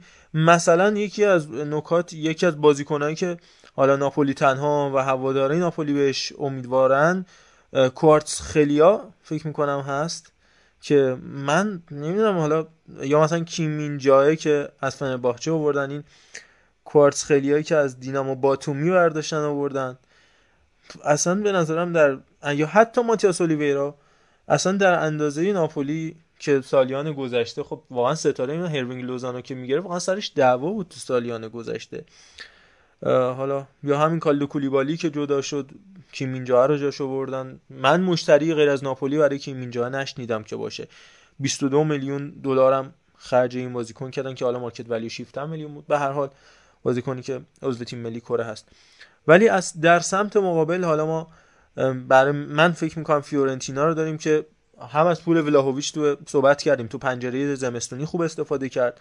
هم با آوردن بازیکنایی مثل دودو با 16 میلیون گولینی به صورت قرضی لوکا یوویچ به صورت free transfer ماندراگورا رو که قطعی کردش با 11 میلیون. همینطور پول آرتور کابرال رو داد. قبلش هم که پیونتک و جاناتان ایکونه رو آورده بود اینا فکر می‌کنم عملکرد مثبتی بودن برای تیم فیورنتینا. و آتالانتا هم اگر بخوایم راجع به نقل و انتقالاتش صحبت کنیم آدمولا لوکمن ادرسون قطعی شدن کار دمیرال و بوگا. کار اصلیشون بودن. زیاد فعالیتی تیم آتالانتا حداقل تا امروز نداشته. لاتسیو هم خیلی شاکی بودن هوادارش دیگه. عنوان تیم آخر این پکیج هواداره تیم لاتسیو از عملکردش تو بازی دوستانه خیلی شاکی بودن. یه مساوی کردن با وایدولید رونالدو. چهار تا از جنوا خوردن. به یک دو تا تیم کوچیک موچیک مثل پریمورژه و تریستانا سه چهار تا زدن و خیلی ضعیف عمل کردن تو بازی پیش فصل. ترانسفری هم به اون شکل ترانسفر بزرگی نداشتن. ایوان پروودل آوردن و ماتیاس وسینو لویس ماکسیمیانو فکر می‌کنم و السیو رومانیولی مهمترین نقل و انتقالات این تیم بودن. به نظرت قول اصلی و از اون ور اسب عرابه اصلی توی این مربع کدوم تیم باشه؟ صادق من فکر می‌کنم فیوره یه رشد عجیب و ناپولی یه سقوط چشمگیر رو خواهد داشت. لاتسیو و آتالانتا هم فکر می‌کنم یه درجایی داشته باشن توی فصل 2022 می‌تونم بگم باید موافقم. یعنی تقریبا کلیت چیزی رو که چیدی هستم. یعنی خوب گفتی اصطلاحا حق گفتی و ولی خیلی نزدیکه. یعنی این چهارتا رو ترتیبشون واقعا نمیشه پیش بینی کرد. خیلی نزدیکه ولی ناپولی خب افت کرده و فیورنتینا واقعا قوی شده. حالا با همین ترتیبی که خودت گفتی من میرم جلو. یعنی ناپولی رو میگم بعد فیوره بعد آتالانتا و بعد لاتسیو ناپولی که گفتی واقعا مثلث قدرتشون از دست دادن. یعنی مرتنز اینسینیه و کولیبالی یه جورایی سزل قدرت ناپولی بودن. در خط حمله و حالا کولیبالی در خط دفاع که هر سه تا جدا شدن. یعنی رفتن سه بازیکن کلیدی تو یه پنجره. خب هر تیمی رو می‌تونه بهش لطمه بزنه. در مورد یوونتوس صحبت کردیم که بازیکنهای وزنه های رختکنش وقتی میرن چه اتفاقی ممکنه بیفته. مرتنزو گفتی گالاتاسرای اینسینی کانادا و کولیبالی که رفت چلسی. و این می‌تونه براشون ایجاد مشکل بکنه. هرچند که خب اونا با بازیکنهای قبلی پیش رفتن و یه جورایی تا شاید انتهای اون بازیکنها جلو رفتن و اون هدف گذاری نهایی که داشتن رو بهش نرسیدن. یعنی یه جاهایی انقدر نزدیک شدن به قهرمانی که واقعا باورش کردن و باز هم بهش نرسیدن و شاید به این نتیجه رسیدن که دیگه این اسکواد حدش همینه و باید برای آینده کاری کرد برای همین این تغییر نصر رو انجام دادن. و از طرف دیگه مجبور به کاهش حقوق هم هستن ناپلی ها هم و این مشکلیه که خوب وجود داره. گفتی ماتیاس اولیویار رو گرفتن از, خ... از خطافه برای پست دفاع چپشون جایی که ماریو روی حضور داره و این یارو کوارتس خیلیا که خیلی نمی‌دونم کوارتس خیلیاست فکر کنم تلفظ درستش خیلی بازی کنه. سخت اسمیه. امیدوارم به جایی نرسه که ما مجبور نشیم هر هفته اسمش رو صدا بکنیم. وینگر چپ وقاره جای این سینیا رو در پر بکنه. یه سورپرایز دارن این فصل. جوانیستی به اونا رو تقریبا میشه گفت خریدن و کارش رو تموم کردن که یه جورایی یکی از بازیکنهای عالی فصل قبل بود و سورپرایز فصل قبل بود این سیمونه. و ایشون قرار به ناپل بیاد با قرارداد قرضی 3.5 میلیونی و بند دائمی 12 میلیونی و جایگزین مرتنز باشه که بهترین گلزن تاریخ ناپولی بود. اوستیگار دفاع وسط برایتون رو اضافه کردن به تیمشون با 5 میلیون که قرضی در جنوا بود و و, با محیط سریا آشناس و همچنین کیمینجایی که بهش اشاره کردی از فنرباخچه خریدنش و تغییراتی توی خط دروازه هم داشتن. سیریگو رو آوردن به جای داوید آسپینا و شایعاتی هم میشه که کپا به این تیم برسه به این تیم بیاد و همچنین از کیلور نواز هم صحبت هایی شده با توجه به اینکه فابیان رویز قراره بره در واقع پاریس سن ژرمن سری ارتباطاتی شکل می‌گیره بینشون که توی قرارداد جداگونه اینا بخوان کیلور نواس رو هم بیارن و از اون طرف برای جایگزینی فابیان رویز برن سراغ اندومبله از که اگر همه این قرار اتفاق بیفته میشه گفت تو جایگزینی نسبتا موفق عمل کردن و آنگیسا رو هم که دائمی کردن تو این پنجره. ولی خب توی چهار تا تیم که من خیلی بعید می‌دونم قرار بگیرن ولی اینجا دیگه بعید می‌دونم. از ششم پایین تر ناپولی قرار بگیره. در مورد فیورنتینا که صحبت کردی خب یکی از تیمای همیشه جذاب سریاس فیورنتینا به واسطه چه تاریخش بازیکنایی که درش بودن شهرش و تیمیه که می‌تونه برای سهمیه های مختلف رقابت کنه. امسال حالا بیشتر لیگ اروپا و فصل گذشتن بالاتر از آتالانتا تونست راهی لیگ کنفرانس بشه و می‌تونه اونجا رویا پردازی کنه. هرچند squad ش خب آماده رقابت اروپایی باید ببینیم هست یا نه. چیزی در حدود 20 میلیون یورو تراز مثبت داشتن تو نقل انتقالات امسالشون. که خب خیلی آمار خوبی که البته بخش زیادش به خاطر پول کیزاست که از ما گرفتم اریک پولگار رو سه میلیون فروختن به لیگ برزیل و باشگاه فلامینگو کایخون رو به گرانادا فرستادن. خریدای خوبی هم بهش اشاره کردی دودو از شاختار رو بردن دفاع راستشون بشه و با توجه به اینکه بنوتی مستومه به کارشون میاد رولاندو ماندراگورا که یه زمانی بازیکن ما بود. از جوانان ما بود دیگه و از در از ما خریدنش. ولی خب بازیکنی بود که به جای نرسید هی قرض دادیمش. قرار هافک دفاعیشون باشه جایگزین الیک پورگال بشه. گلینی رو برای خط دروازه خودشون آوردن که دروازه‌بان خیلی خوبیه در سطح ایتالیا و البته الان یه موزل عجیبی شکل گرفته تو دروازهشون. 5 تا دروازه‌بان دارن. یعنی گلینی هست تروچیانو که فصل قبل اون سودیو جلو میلان داد هست. دراگوفسکی هم بود منتها. من همین امشب که داشتم آماده می شدم بیام برای ضبط. یه خبر خوندم که فروختنش به اسپتسیا با دو میلیون و علاوه دو میلیون تقریبا پاداش 50 درصد فروش آینده. اینو فروختن به اسپتسیا یه گلر کم شد. یه دونه چرفولینی هم دارن که از باشگاه الساندریاز دستای پایینتر رو بردنش که احتمالا قرضی بفرستنش یه ولی بره چون جوون 23 سالشه. یا آنتونیو روساتی هم دارن که 39 سالشه و پنجمین گلریه که دارن حالا با رفتن دراگوفسکی میشه چهارمیش که این بازی موزلیه که می‌تونه ایجاد بشه و باید حلش بکنن. گل سرسبد خریداشون هم که لوکا یوویچیه که گفتی از رال گرفتنش بدون پرداخت پول و شماره هفت جدیدشونه. ولی خب کلی حقوق قرار شد بدن و 50 درصد فروش آیندهش برای رئال مادریده. و من تصور می‌کنم که جوابم بده چون بازیکنان حوزه اروپای شرقی اصولا تو فلورانس خوب جواب میدن. تو سال اخیر هم اینطوری بوده. ایلیچیچو کالینیچ که یه زوج عالی رو شکل دادن توی فیورنتینا فصل 2015 اینا. و این اواخر هم که دوشان ولاهویچ درخشان بوده و حالا نوبت درخشش لوکا یوویچه و باید دید که این تیم جذاب. تا کجا می‌تونه رویا پردازی بکنه؟ سراغ آتالانتا بریم. تیمی که پیولی براش حتی شانس قهرمانی قائل شده. یعنی پیولی که مصاحبه کرد گفت به واسطه اینکه آتالانتا امسال در هیچ تورنمنتی نیست در صورتی که قبل بوده تورنمنت اروپایی منظورمه.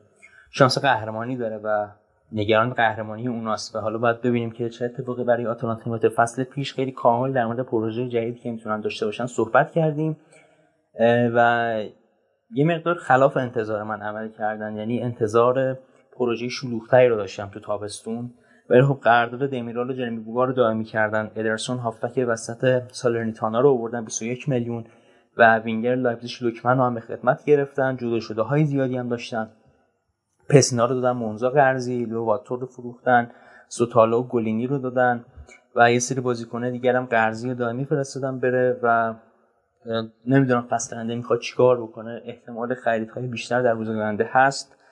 احتمال چند یه سری بازیکن کمتر شناخته شده دیگه هم امسال توسط گاسپرینی رو بشه و من یه سری اخباری شنیدم که احتمال داره گاسپرنی برای فصل آینده سورپرایز داشته باشه و تغییر سبک بده و 4 3 سر اگه اشتباه نکنم قرار بود امتحان بکنه و باید ببینیم که چیکار می‌خواد بکنه هفته آینده و با چه سیستمی روانه. میدان می‌کنه تیمشو. می‌تونه اتفاقات جالبی رو رقم بزنه. آتالانتا ولی خب از نظر ترکیب من احساس می‌کنم اونجوری که باید شاید تقویت نشدن. در مورد لاتسیو که حالا با تیم ملی قطر هم اتفاقا بازی دوستانه کردن و می‌بینیم که اشکالی نداره. تیم ملی ما هم می‌تونه مثلا با استقلال پرسپولیس بازی دوستانه بده. مثلا مسئله ای نداره. حتی خارج از فیفا دی و اصلا. مسئله در این زمینه وجود نداره. در اروپا هم این اتفاق میفته و ولی به طور کلی در مورد بازی دوستانه زیاد نباید هوادارا درگیر بازی دوستانه بشن. یعنی اگر یه مقدار از حالت احساسی بخوان خارج بشن و یه ذره منطقه تر نگاه کنن اهمیتی نداره واقعا. یعنی مثلا یونایتد میاد چهار تا گل به لیورپول تو بازی دوستانه می‌زنه. ولی خب لیورپول شانس قهرمانی لیگ یونایتد به برایتون میبازه در هفته اول. یعنی واقعا چیزی از این بازی دوستانه که برداشت بخوای بکنی که مثلا این تیم چطور خواهد شد در نمیاد بازی دوستانه. یعنی اگر هواداره لاتسیو گوش می‌کنن و به خاطر بازی دوستانه نگران شدن این نگرانی بلا جهت و نیازی به نگرانی نیست. از بازی دوستانه حالا به خاطر مسائل دیگه می‌تونید نگران باشید. ولی بازی دوستانه رو کلا همه تیم ها کنار بذارید و اصلا اهمیتی نداره که چه اتفاقاتی درش میفته به نظر من نقل انتقالات خوبی هم داشتن. یعنی کلا تیم های شهر روم خوب عمل کردن. لاتسیو هم یکی از مدعیای کسب سهمیه های مختلف امسال شاید حتی بتونه برای سهمیه لیگ قهرمانان هم اذیت بکنه روم رو. البته اگر ساویچ بمونه یعنی ساویچ جدا بشه خب خیلی لطمه سنگینی به ترکیبشون. ولی خب لیستشون رو به نظرم خوب پاک کردن از زباله هاشون یه مقدار بازیکنان که دیگه واقعا دورشون تموم شده بود و دور ریختن. جذب نسبتا خوبی هم داشتن تراز نسبتا مناسبی هم دارن و مثلا خریداشون سه میلیون یورو فقط بیشتر از فروش ها بوده و به نظر بالانس کار کردن. حالا چند تا از خرید فروش های اصلشون رو بخوام بگم. مثلا 23 میلیون پول کوره‌آ رو این فصل گرفتن که بهشون کمک می‌کنه. لوئیس فیلی لوئیس فیلیپ رو در واقع دادن به بتیس و راحت شدن. این وداد موریقی که واقعا case عجیبی بود. 8 میلیون یورو فروختنش به مایورکا یا عبارتی در پاچه مایورکا فروش کردن که خیلی خوبه. استراکوشا آزاد به برنتفورد رفت و همینطور بازیکن دیگه که رد کردن رینا رو هم به ویرال فروختن و عملا ترکیب دروازهشون هم کلا عوض شد. دروازه‌بان اصلی و ذخیره هر دو جدا شدن.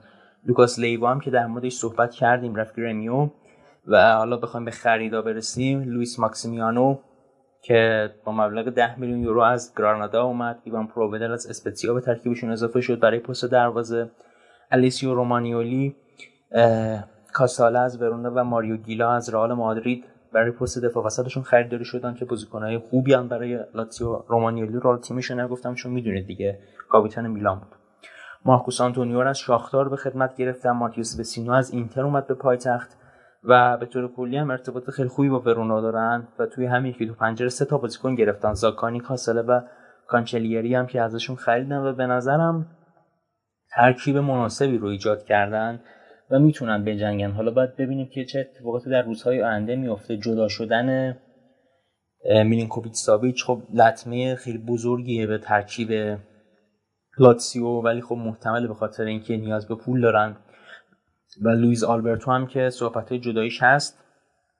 و بعد ببینیم که در نهایت حالا کدومی که از این اتفاقا میفته ولی این چهار تیم و در نهایت رقابت سنگینی خواهد بود بین این چهار تیم و در نهایت یکیشون هیچ سهمیه رو به دست نمیاره.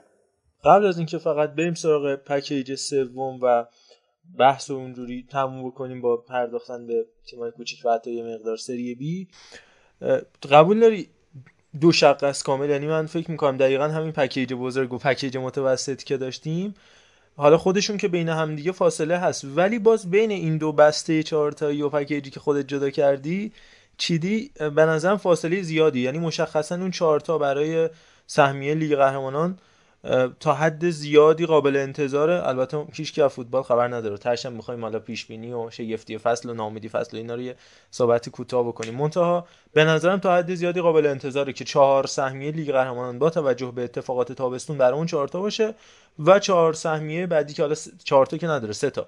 دو تا لیگ اروپا یه دونم کنفرانس با توجه به اتفاقی که حالا تو کوپا میفته برای سه تا از این چهار تا رزرو شده است. اینو قبول آره دیگه اصلا یه جوری بر همین اساس پکیج بندی کردیم دیگه. اونایی که اون بالا بودن چهار تا این عزیزان هم چهار تای بعدی. بقیه هم یه دستی کشیدیم مثلا بسیار خیلی خوب. با اعلام این خبر که در این لحظه هم متاسفانه رئال مادرید دروازه این عقاب های که لا لا لا دروازه این دوستان فرانکفورت رو باز کرد. از گلخورهای خوبه. بایرن بریم سراغ package آخرمون که راجع بهش حرف می‌زنیم بسته تیمای کوچیک.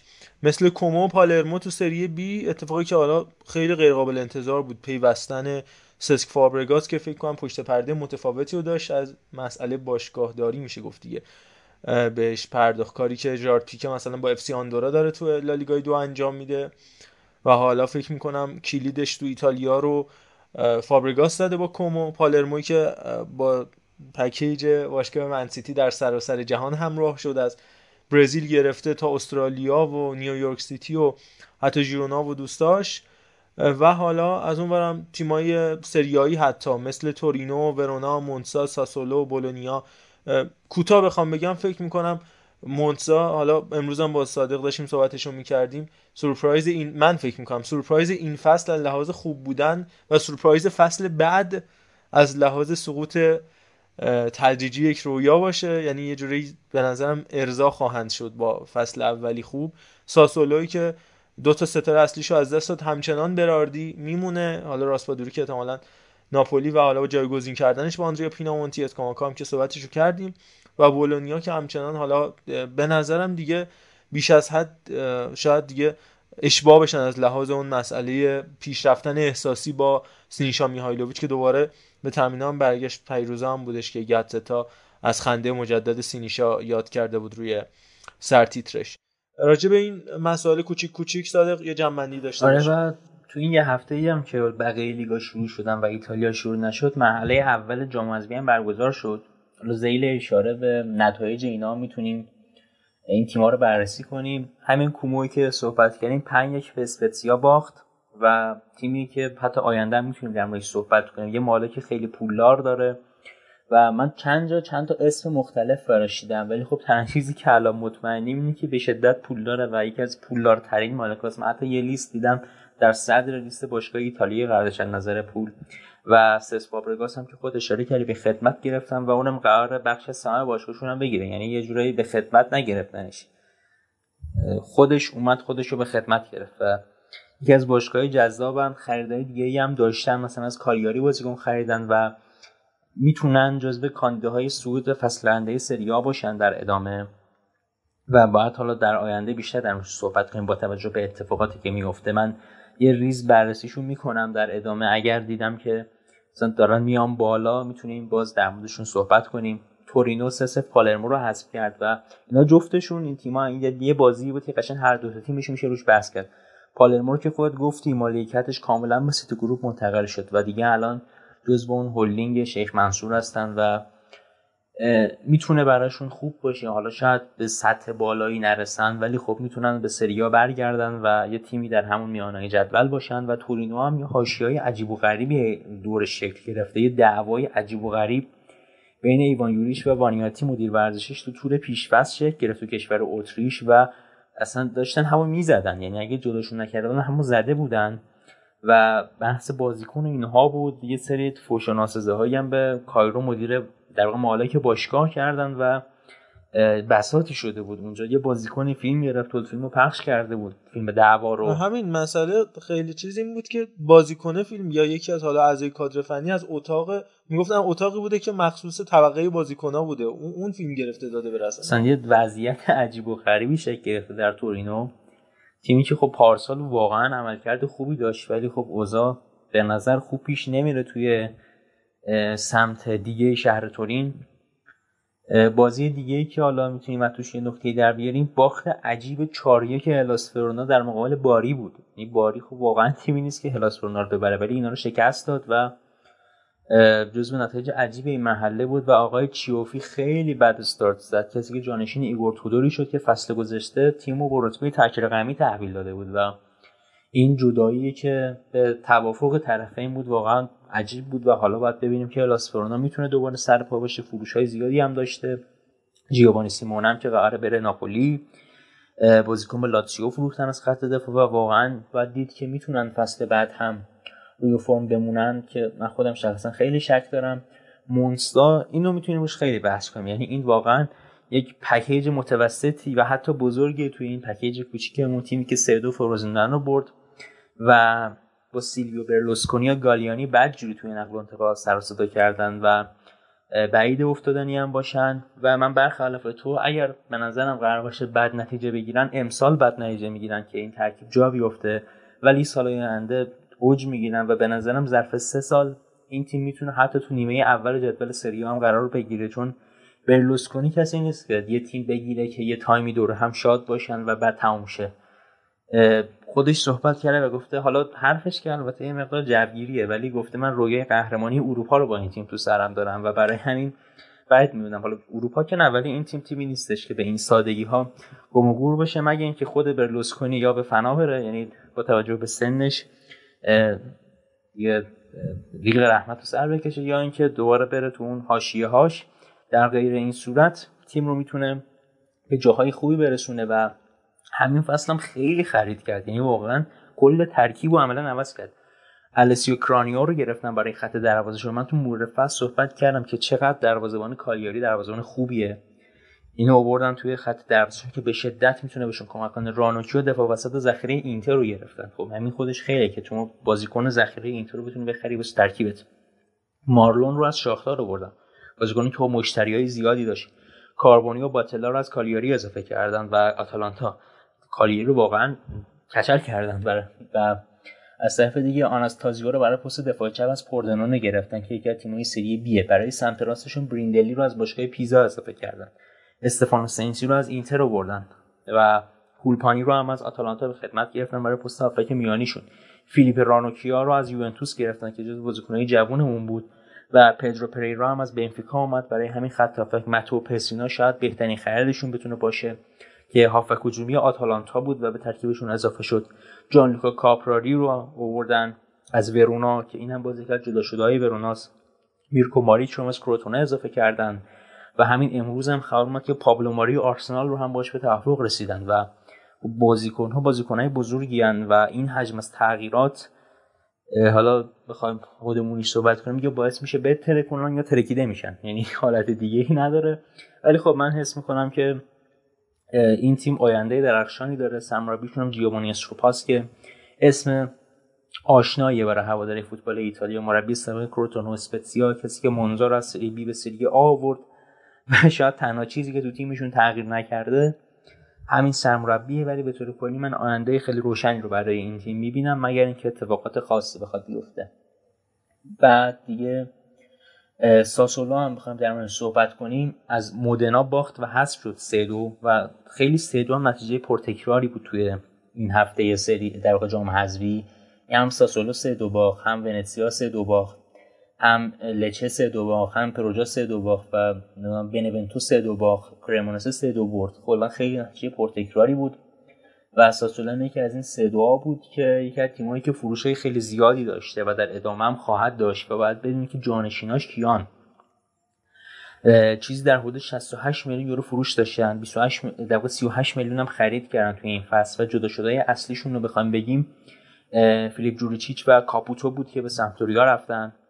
کاپوتو در واقع دائمی شد اونجا. جرمی بوگا این فصل گذشته به آتالانتا رفته بود و پولش رو گرفتن. جانلوکا اسکاماکا به وستهم رفت. راسپاتوری به زودی به ناپولی میره که اینم باز یکی از تیم گزینه‌های خوبیه که در واقع ناپولی داره جذب می‌کنه برای ترکیبش برای پست وینگر و انگار آندرهآ پینامونتی رو قراره ساسولو بگیره برای جایگزین راسپاتوری خط حملهشون یه مقدار خالی شده با این حال. خریدایی هم داشتن. آگوستین آلوارز رو از پنارول اورگوئه گرفتن برای خط حملهشون. هنریکه برای پست هافبک وسطشون از گرمیو اومده. و کلا یه سیر سلوکی رو توی آف... در قاره آمریکای جنوبی داشتن.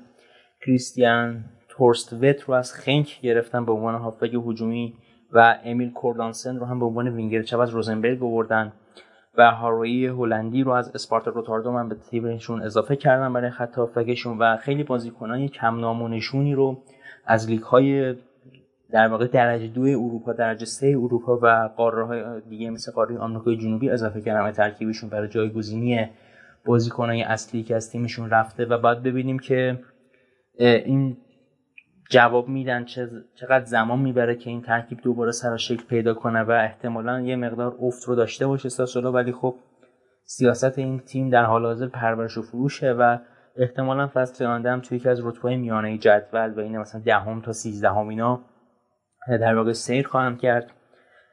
بولونیایی هم که در صحبت کردی یکیش به کوسنسا باخت و از گردونه رقابت ها حذف شد و جالبه که مهاجمشون آرناتوویچ هم نه به یووه فروختن و نه به یونایتد که یونایتد دیگه بیخیال شد و پیشنهاد دوم نداد و این همون بحثیه که گفتم اینا یک پروژه‌ای دارن و قدرت مالی هم دارن که نیازمند فروش بازیکن نیستن.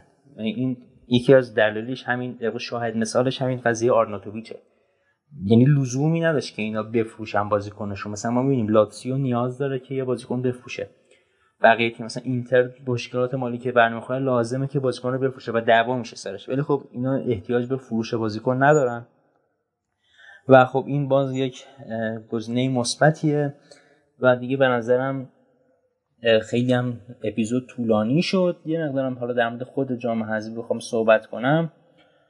مرحله بعدش توی 26 تا 28 مهر برگزار میشه و تیمای بزرگ اونجا اضافه نمیشن. یه مرحله بعدش که 22 طبق برنامه که تا الان داده شده اون موقع اضافه میشن تیمای بزرگ. یعنی تو 16 تا اضافه میشن. آره دیگه مثل همیشه ایتالیا اینجوریه دیگه و اینتر آتالانتا لاتسیو و یوونتوس یوونتوس.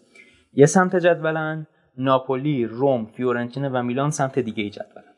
نکتهش فقط من این چون قبلا هم صحبت کردیم دیگه کشش ندارم. اون یه چیز عجیبی که هست اصولا جام حذفی اینجوریه که شما مثلا تو لیگ با 20 تا تیم داری دست و پنجه نرم می‌کنی تو جام حذفی مثلا 80 تا حریف مختلف داری.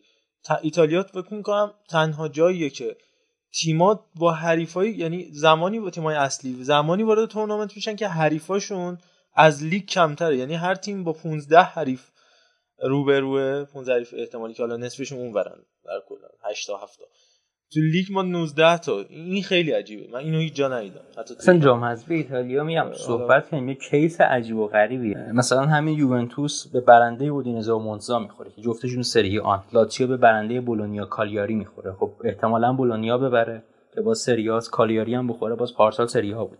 آتالانتا برنده اسپتزیا برشا که احتمالا اسپتزیای سریاس اینتر به برنده باریو پارما می‌خوره که باز اینا جفتشون سری بی حداقل. اینور ناپولی هم حریفای ناپولی خب خیلی راحت هم مودنا و کرمونسه است که حتی کرمونسش با سری آ اومده امسال. روم با جنوا یا اسپال یکیشون بازی می‌کنه. و به طور کلی بخوام نگاه کنیم خیلی احتمال بوقش گرفتی کمه دیگه. صحبت کردیم پارسال در موردش که جام حذفی ایتالیا شاید تنها جام حذفی دنیاست که توش شانس برنده شدن تیمای اصلی و بزرگ خیلی زیاده و اصلا فرمت طوریه که این تیم‌ها برنده شن یعنی برخلاف هدفی که از جام حذفی ترسیم شده یعنی اینکه تیم‌های کوچیک بتونن رقابت کنن ایتالیا اصلا برعکسه و یه چیز افتضاحی بسیار خب فقط بخش آخر صحبتامون قبل خدافزی یه پیش بینی کلی سرعتی داشته باشیم. از رتبه های بالا مخصوصا حالا چهار رتبه اصلی به نظرت شگفتانه فصل پیش روی سری آ و ناامیدی. من اگه خودم بخوام بگم رتبه بندی اینجوری خواهد بود که اینتر فکر می‌کنم یووه میلان روم و ناپولی و فیورنتینا بعدش آتالانتا و لاتزیو. این هشتای بالا فکر می‌کنم باشن. شگفتانه فکر می‌کنم عملکرد مطلوب فیورنتینا اما نرسیدن و در این در این حال می‌خوام جفتش یکی کنم هم شگفتانه هم ناامیدی رو سورپرایز هم نرسیدن و هم در این حال خیلی خوب کار کردن فیورنتینا زیر نظر وینچنزو ایتالیانو که ویدیو هم ازش فکر کنم دیدی منتشر شد که یه تنیس فوتبال با این میز تنیس فوتبال مخصوصه. خیلی استثنایی بازی می‌کرد. یه فیلم هم از فکر کنم اسپالتی در اومد که توپو اصلا استث نیمار تور می‌زد 200 متر هوا میومد پایین با یه ضرب استوب می‌کرد. ولی حالا جدا از این ماجرا فکر می‌کنم. فیورنتینا همزمان هم تیمی باشه که ما رو با عملکرد خوبش سورپرایز بکنه هم با سهمیه نگرفتن تو روزهای آخر. و رتبه بندی هم که گفتم. تو چی فکر می‌کنی و بهترین بازیکن فصل فکر می‌کنی کی میشه؟ من فکر می‌کنم رامال لوکاکو دوباره برگرده به روزهای خوبش. سوالای سختی بود. منم خیلی پیش بینی کننده خوبی نیستم. برای قهرمان که حالا من دوست دارم یوونتوس بشه. یعنی شما من میگم اینتر چون منطقم میگه اینتر ولی شما بشنوید یوونتوس. رتبه دومش هم دقیقا اونه که تیمی که میمونه. رتبه سوم و چهارم به نظرم می‌تونه روم چالش ایجاد کنه برای میلان ولی احتمال بیشتر اینه که میلان سوم بشه روم چهارم. تا اینجاش که تقریبا شبیه هم گفتیم. فکر دقیقا شبیه هم گفتیم. برای اون چهار تای بعدی واقعا سخته. یعنی خیلی نزدیکه و واقعا هم چون نقل و انتقالات تموم نشده نمیشه پیش میره درستی داد. چون الان مثلا ساویچ اگه نره لاتسیو می‌تونه برای شیشم هم راحت بجنگه. ولی خب اگه ساویچ جداشه خب لاتسیو احتمال زیاد هشتم تمام می‌کنه پس یعنی خیلی نمیشه واقعا درست پیش بینی کرد. چون نقل و انتقالات هنوز یه ماهش مونده. در مورد سورپرایز فصل من واقعا هم فیورنتینا واقعا انتظار دارم که یه شگفتی رو رقم بزنه. ناامیدی هم با توجه به اون سابقه که از تیم ها داریم به نظرم ناپولی چون تو سالهای اخیر همیشه جزو تیم های تاپ بوده ولی امسال ممکنه مثلا نهایت سهمیه لیگ اروپا رو با سختی به دست بیاره و مثلا شیشم تموم کنه. به نظرم این اتفاقی که می‌تونه بیفته. یا آتالانتایی که اون تیمی که انتظار داریم دیگه نیست امسال. بسیار خوب. خیلی خیلی سپاسگزارم. کرمای ما بودید. بریم برای بخش خدافظی. بی نهایت سپاسگزارم از اینکه وقت ارزشمندتون رو به توتال فوتبال و بچه های توتالی سپردید. یه اپیزود ایتالیایی با طعم پیتزا و لازانیا رو ضبط کردیم با یه اووردوز از جنس صادق رمضانی. کلی کار داریم هم با صادق هم با شما تو ادامه فصل سریا و کلا باشگاه رو هفته بعد راجع به اسپانیا صحبت خواهیم کرد. ضمن که توتال فوتبال فارسی رو هم خواهید شنید دوشنبه پیش رو که راجع به هفته اول لیگ برتر صحبت خواهیم کرد و به طرز عجیب غریبی امروز هم همه بازی های هفته اول که واقعا هیچ ربطی هم به حضور بانوان نداره بدون تماشاگر شد. گفتم خیلی بی ربط بگم. ولی میگم احتمالا یه وقفه کوتاهی توی فاصله بعد از اون یعنی شماره 52 مون سر شماره 52 یه وقفه کوتاه احتمالا داشته باشیم. سعی می‌کنم نباشه ولی اگه بود از الان عذرخواهی می‌کنم. حتی این توتال فوتکست رو فراموش نکنید برامون کامنت بذارید و در شبکه اجتماعی ما حاضر باشید. کست‌باکس رو به شدت رصد می‌کنیم سعی می‌کنیم جسته گریخته کامنت ها رو هم اینجا بگیم. و اینستاگراممون که خیلی فعاله. اینستاگرام ما محتوای اختصاصی و فعالیت ویژه داریم توش. با همین آدرس ادساین توتال فوت کست ارفان جان دمت گرم. می‌دونم خسته بودی وقت نداشتی اذیت شدی ولی اومدی کنار ما بودی. نه قربان کم سعادتی بند از دیر اومدم. زودم ترک کردم جمع رو. دمتون گرم خسته نباشین. این اپیزودهای جمعبندی و پیش که حالا یه جورایی هم جمعبندیه هم پیش بینی همه این مسائل توش هست واقعا سنگینه. دمتون گرم. خیلی اپیزود باحالی بود. خودم حداقل ایتالیا رو اومدم یه خورده رو فرم نظره. اطلاعات و اتفاقاتی قرار بیفته. ببخشید بازم. هفته بعد اسپانیا رو بیا ایشالله یه در خدمتتون باشم که خوشحال میشم. یه سری مسائلی هم هستش که دیگه خلاصه دیگه دسترس بنده خارجه واقعا. ولی سعی می‌کنم در خدمتتون باشم. در کلم این وعده دادیم دیگه که این فصل اپیزودا دیگه 90 دقیقه حد اکثرشه. دیگه, بله بله بیشتر نمیشه. بله یعنی با بله. تمام این زرتا و همه اتفاقاتی که شما میشنوید دیگه 90 دقیقه است. خیالتون راحت باشه. در خدمتتون هستیم. خیلی مخلصم. شب و روزگار خوش. معید و منصور باشید. فدای تو و صادق عزیز که واقعا واقعا حال و هوای ونیز داره. همیشه برای من بوی تورین رو میده. منم خیلی خوشحال شدم که تو این اپیزود خدمتتون بودم. دوباره فرصتی شد بعد از بود دو ماه یه اپیزود ایتالیایی اساسی و پرویمون داشته باشیم یه مقدارم طولانی شد. ممنونم که تا اینجا گوش کردید. یه تشکرم باز از مجید فیزی و محمد صالح. یگانه بکنم که کمک کردن تو این بحث ها و دیتا هاشون و اطلاعاتشون رو به اشتراک گذاشتن با من. کامنت هم حتما بگذارید و و امیدوارم که در هفته آینده یه قرار براتون ناراحتی پیش بیاد. فقط محدود بشه به زمین فوتبال و کوچکترین دلیل برای خوشحالیاتون. برد تیم محبوبتون باشه. موفق باشید.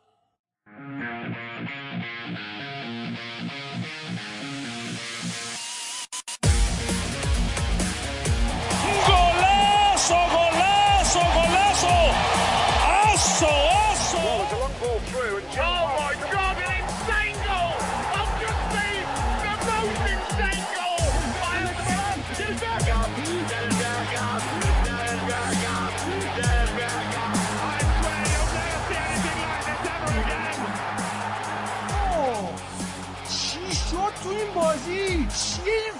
اصلا يمشي ميسي يا بابا يا بابا يا بابا يا بابا يا بابا يا بابا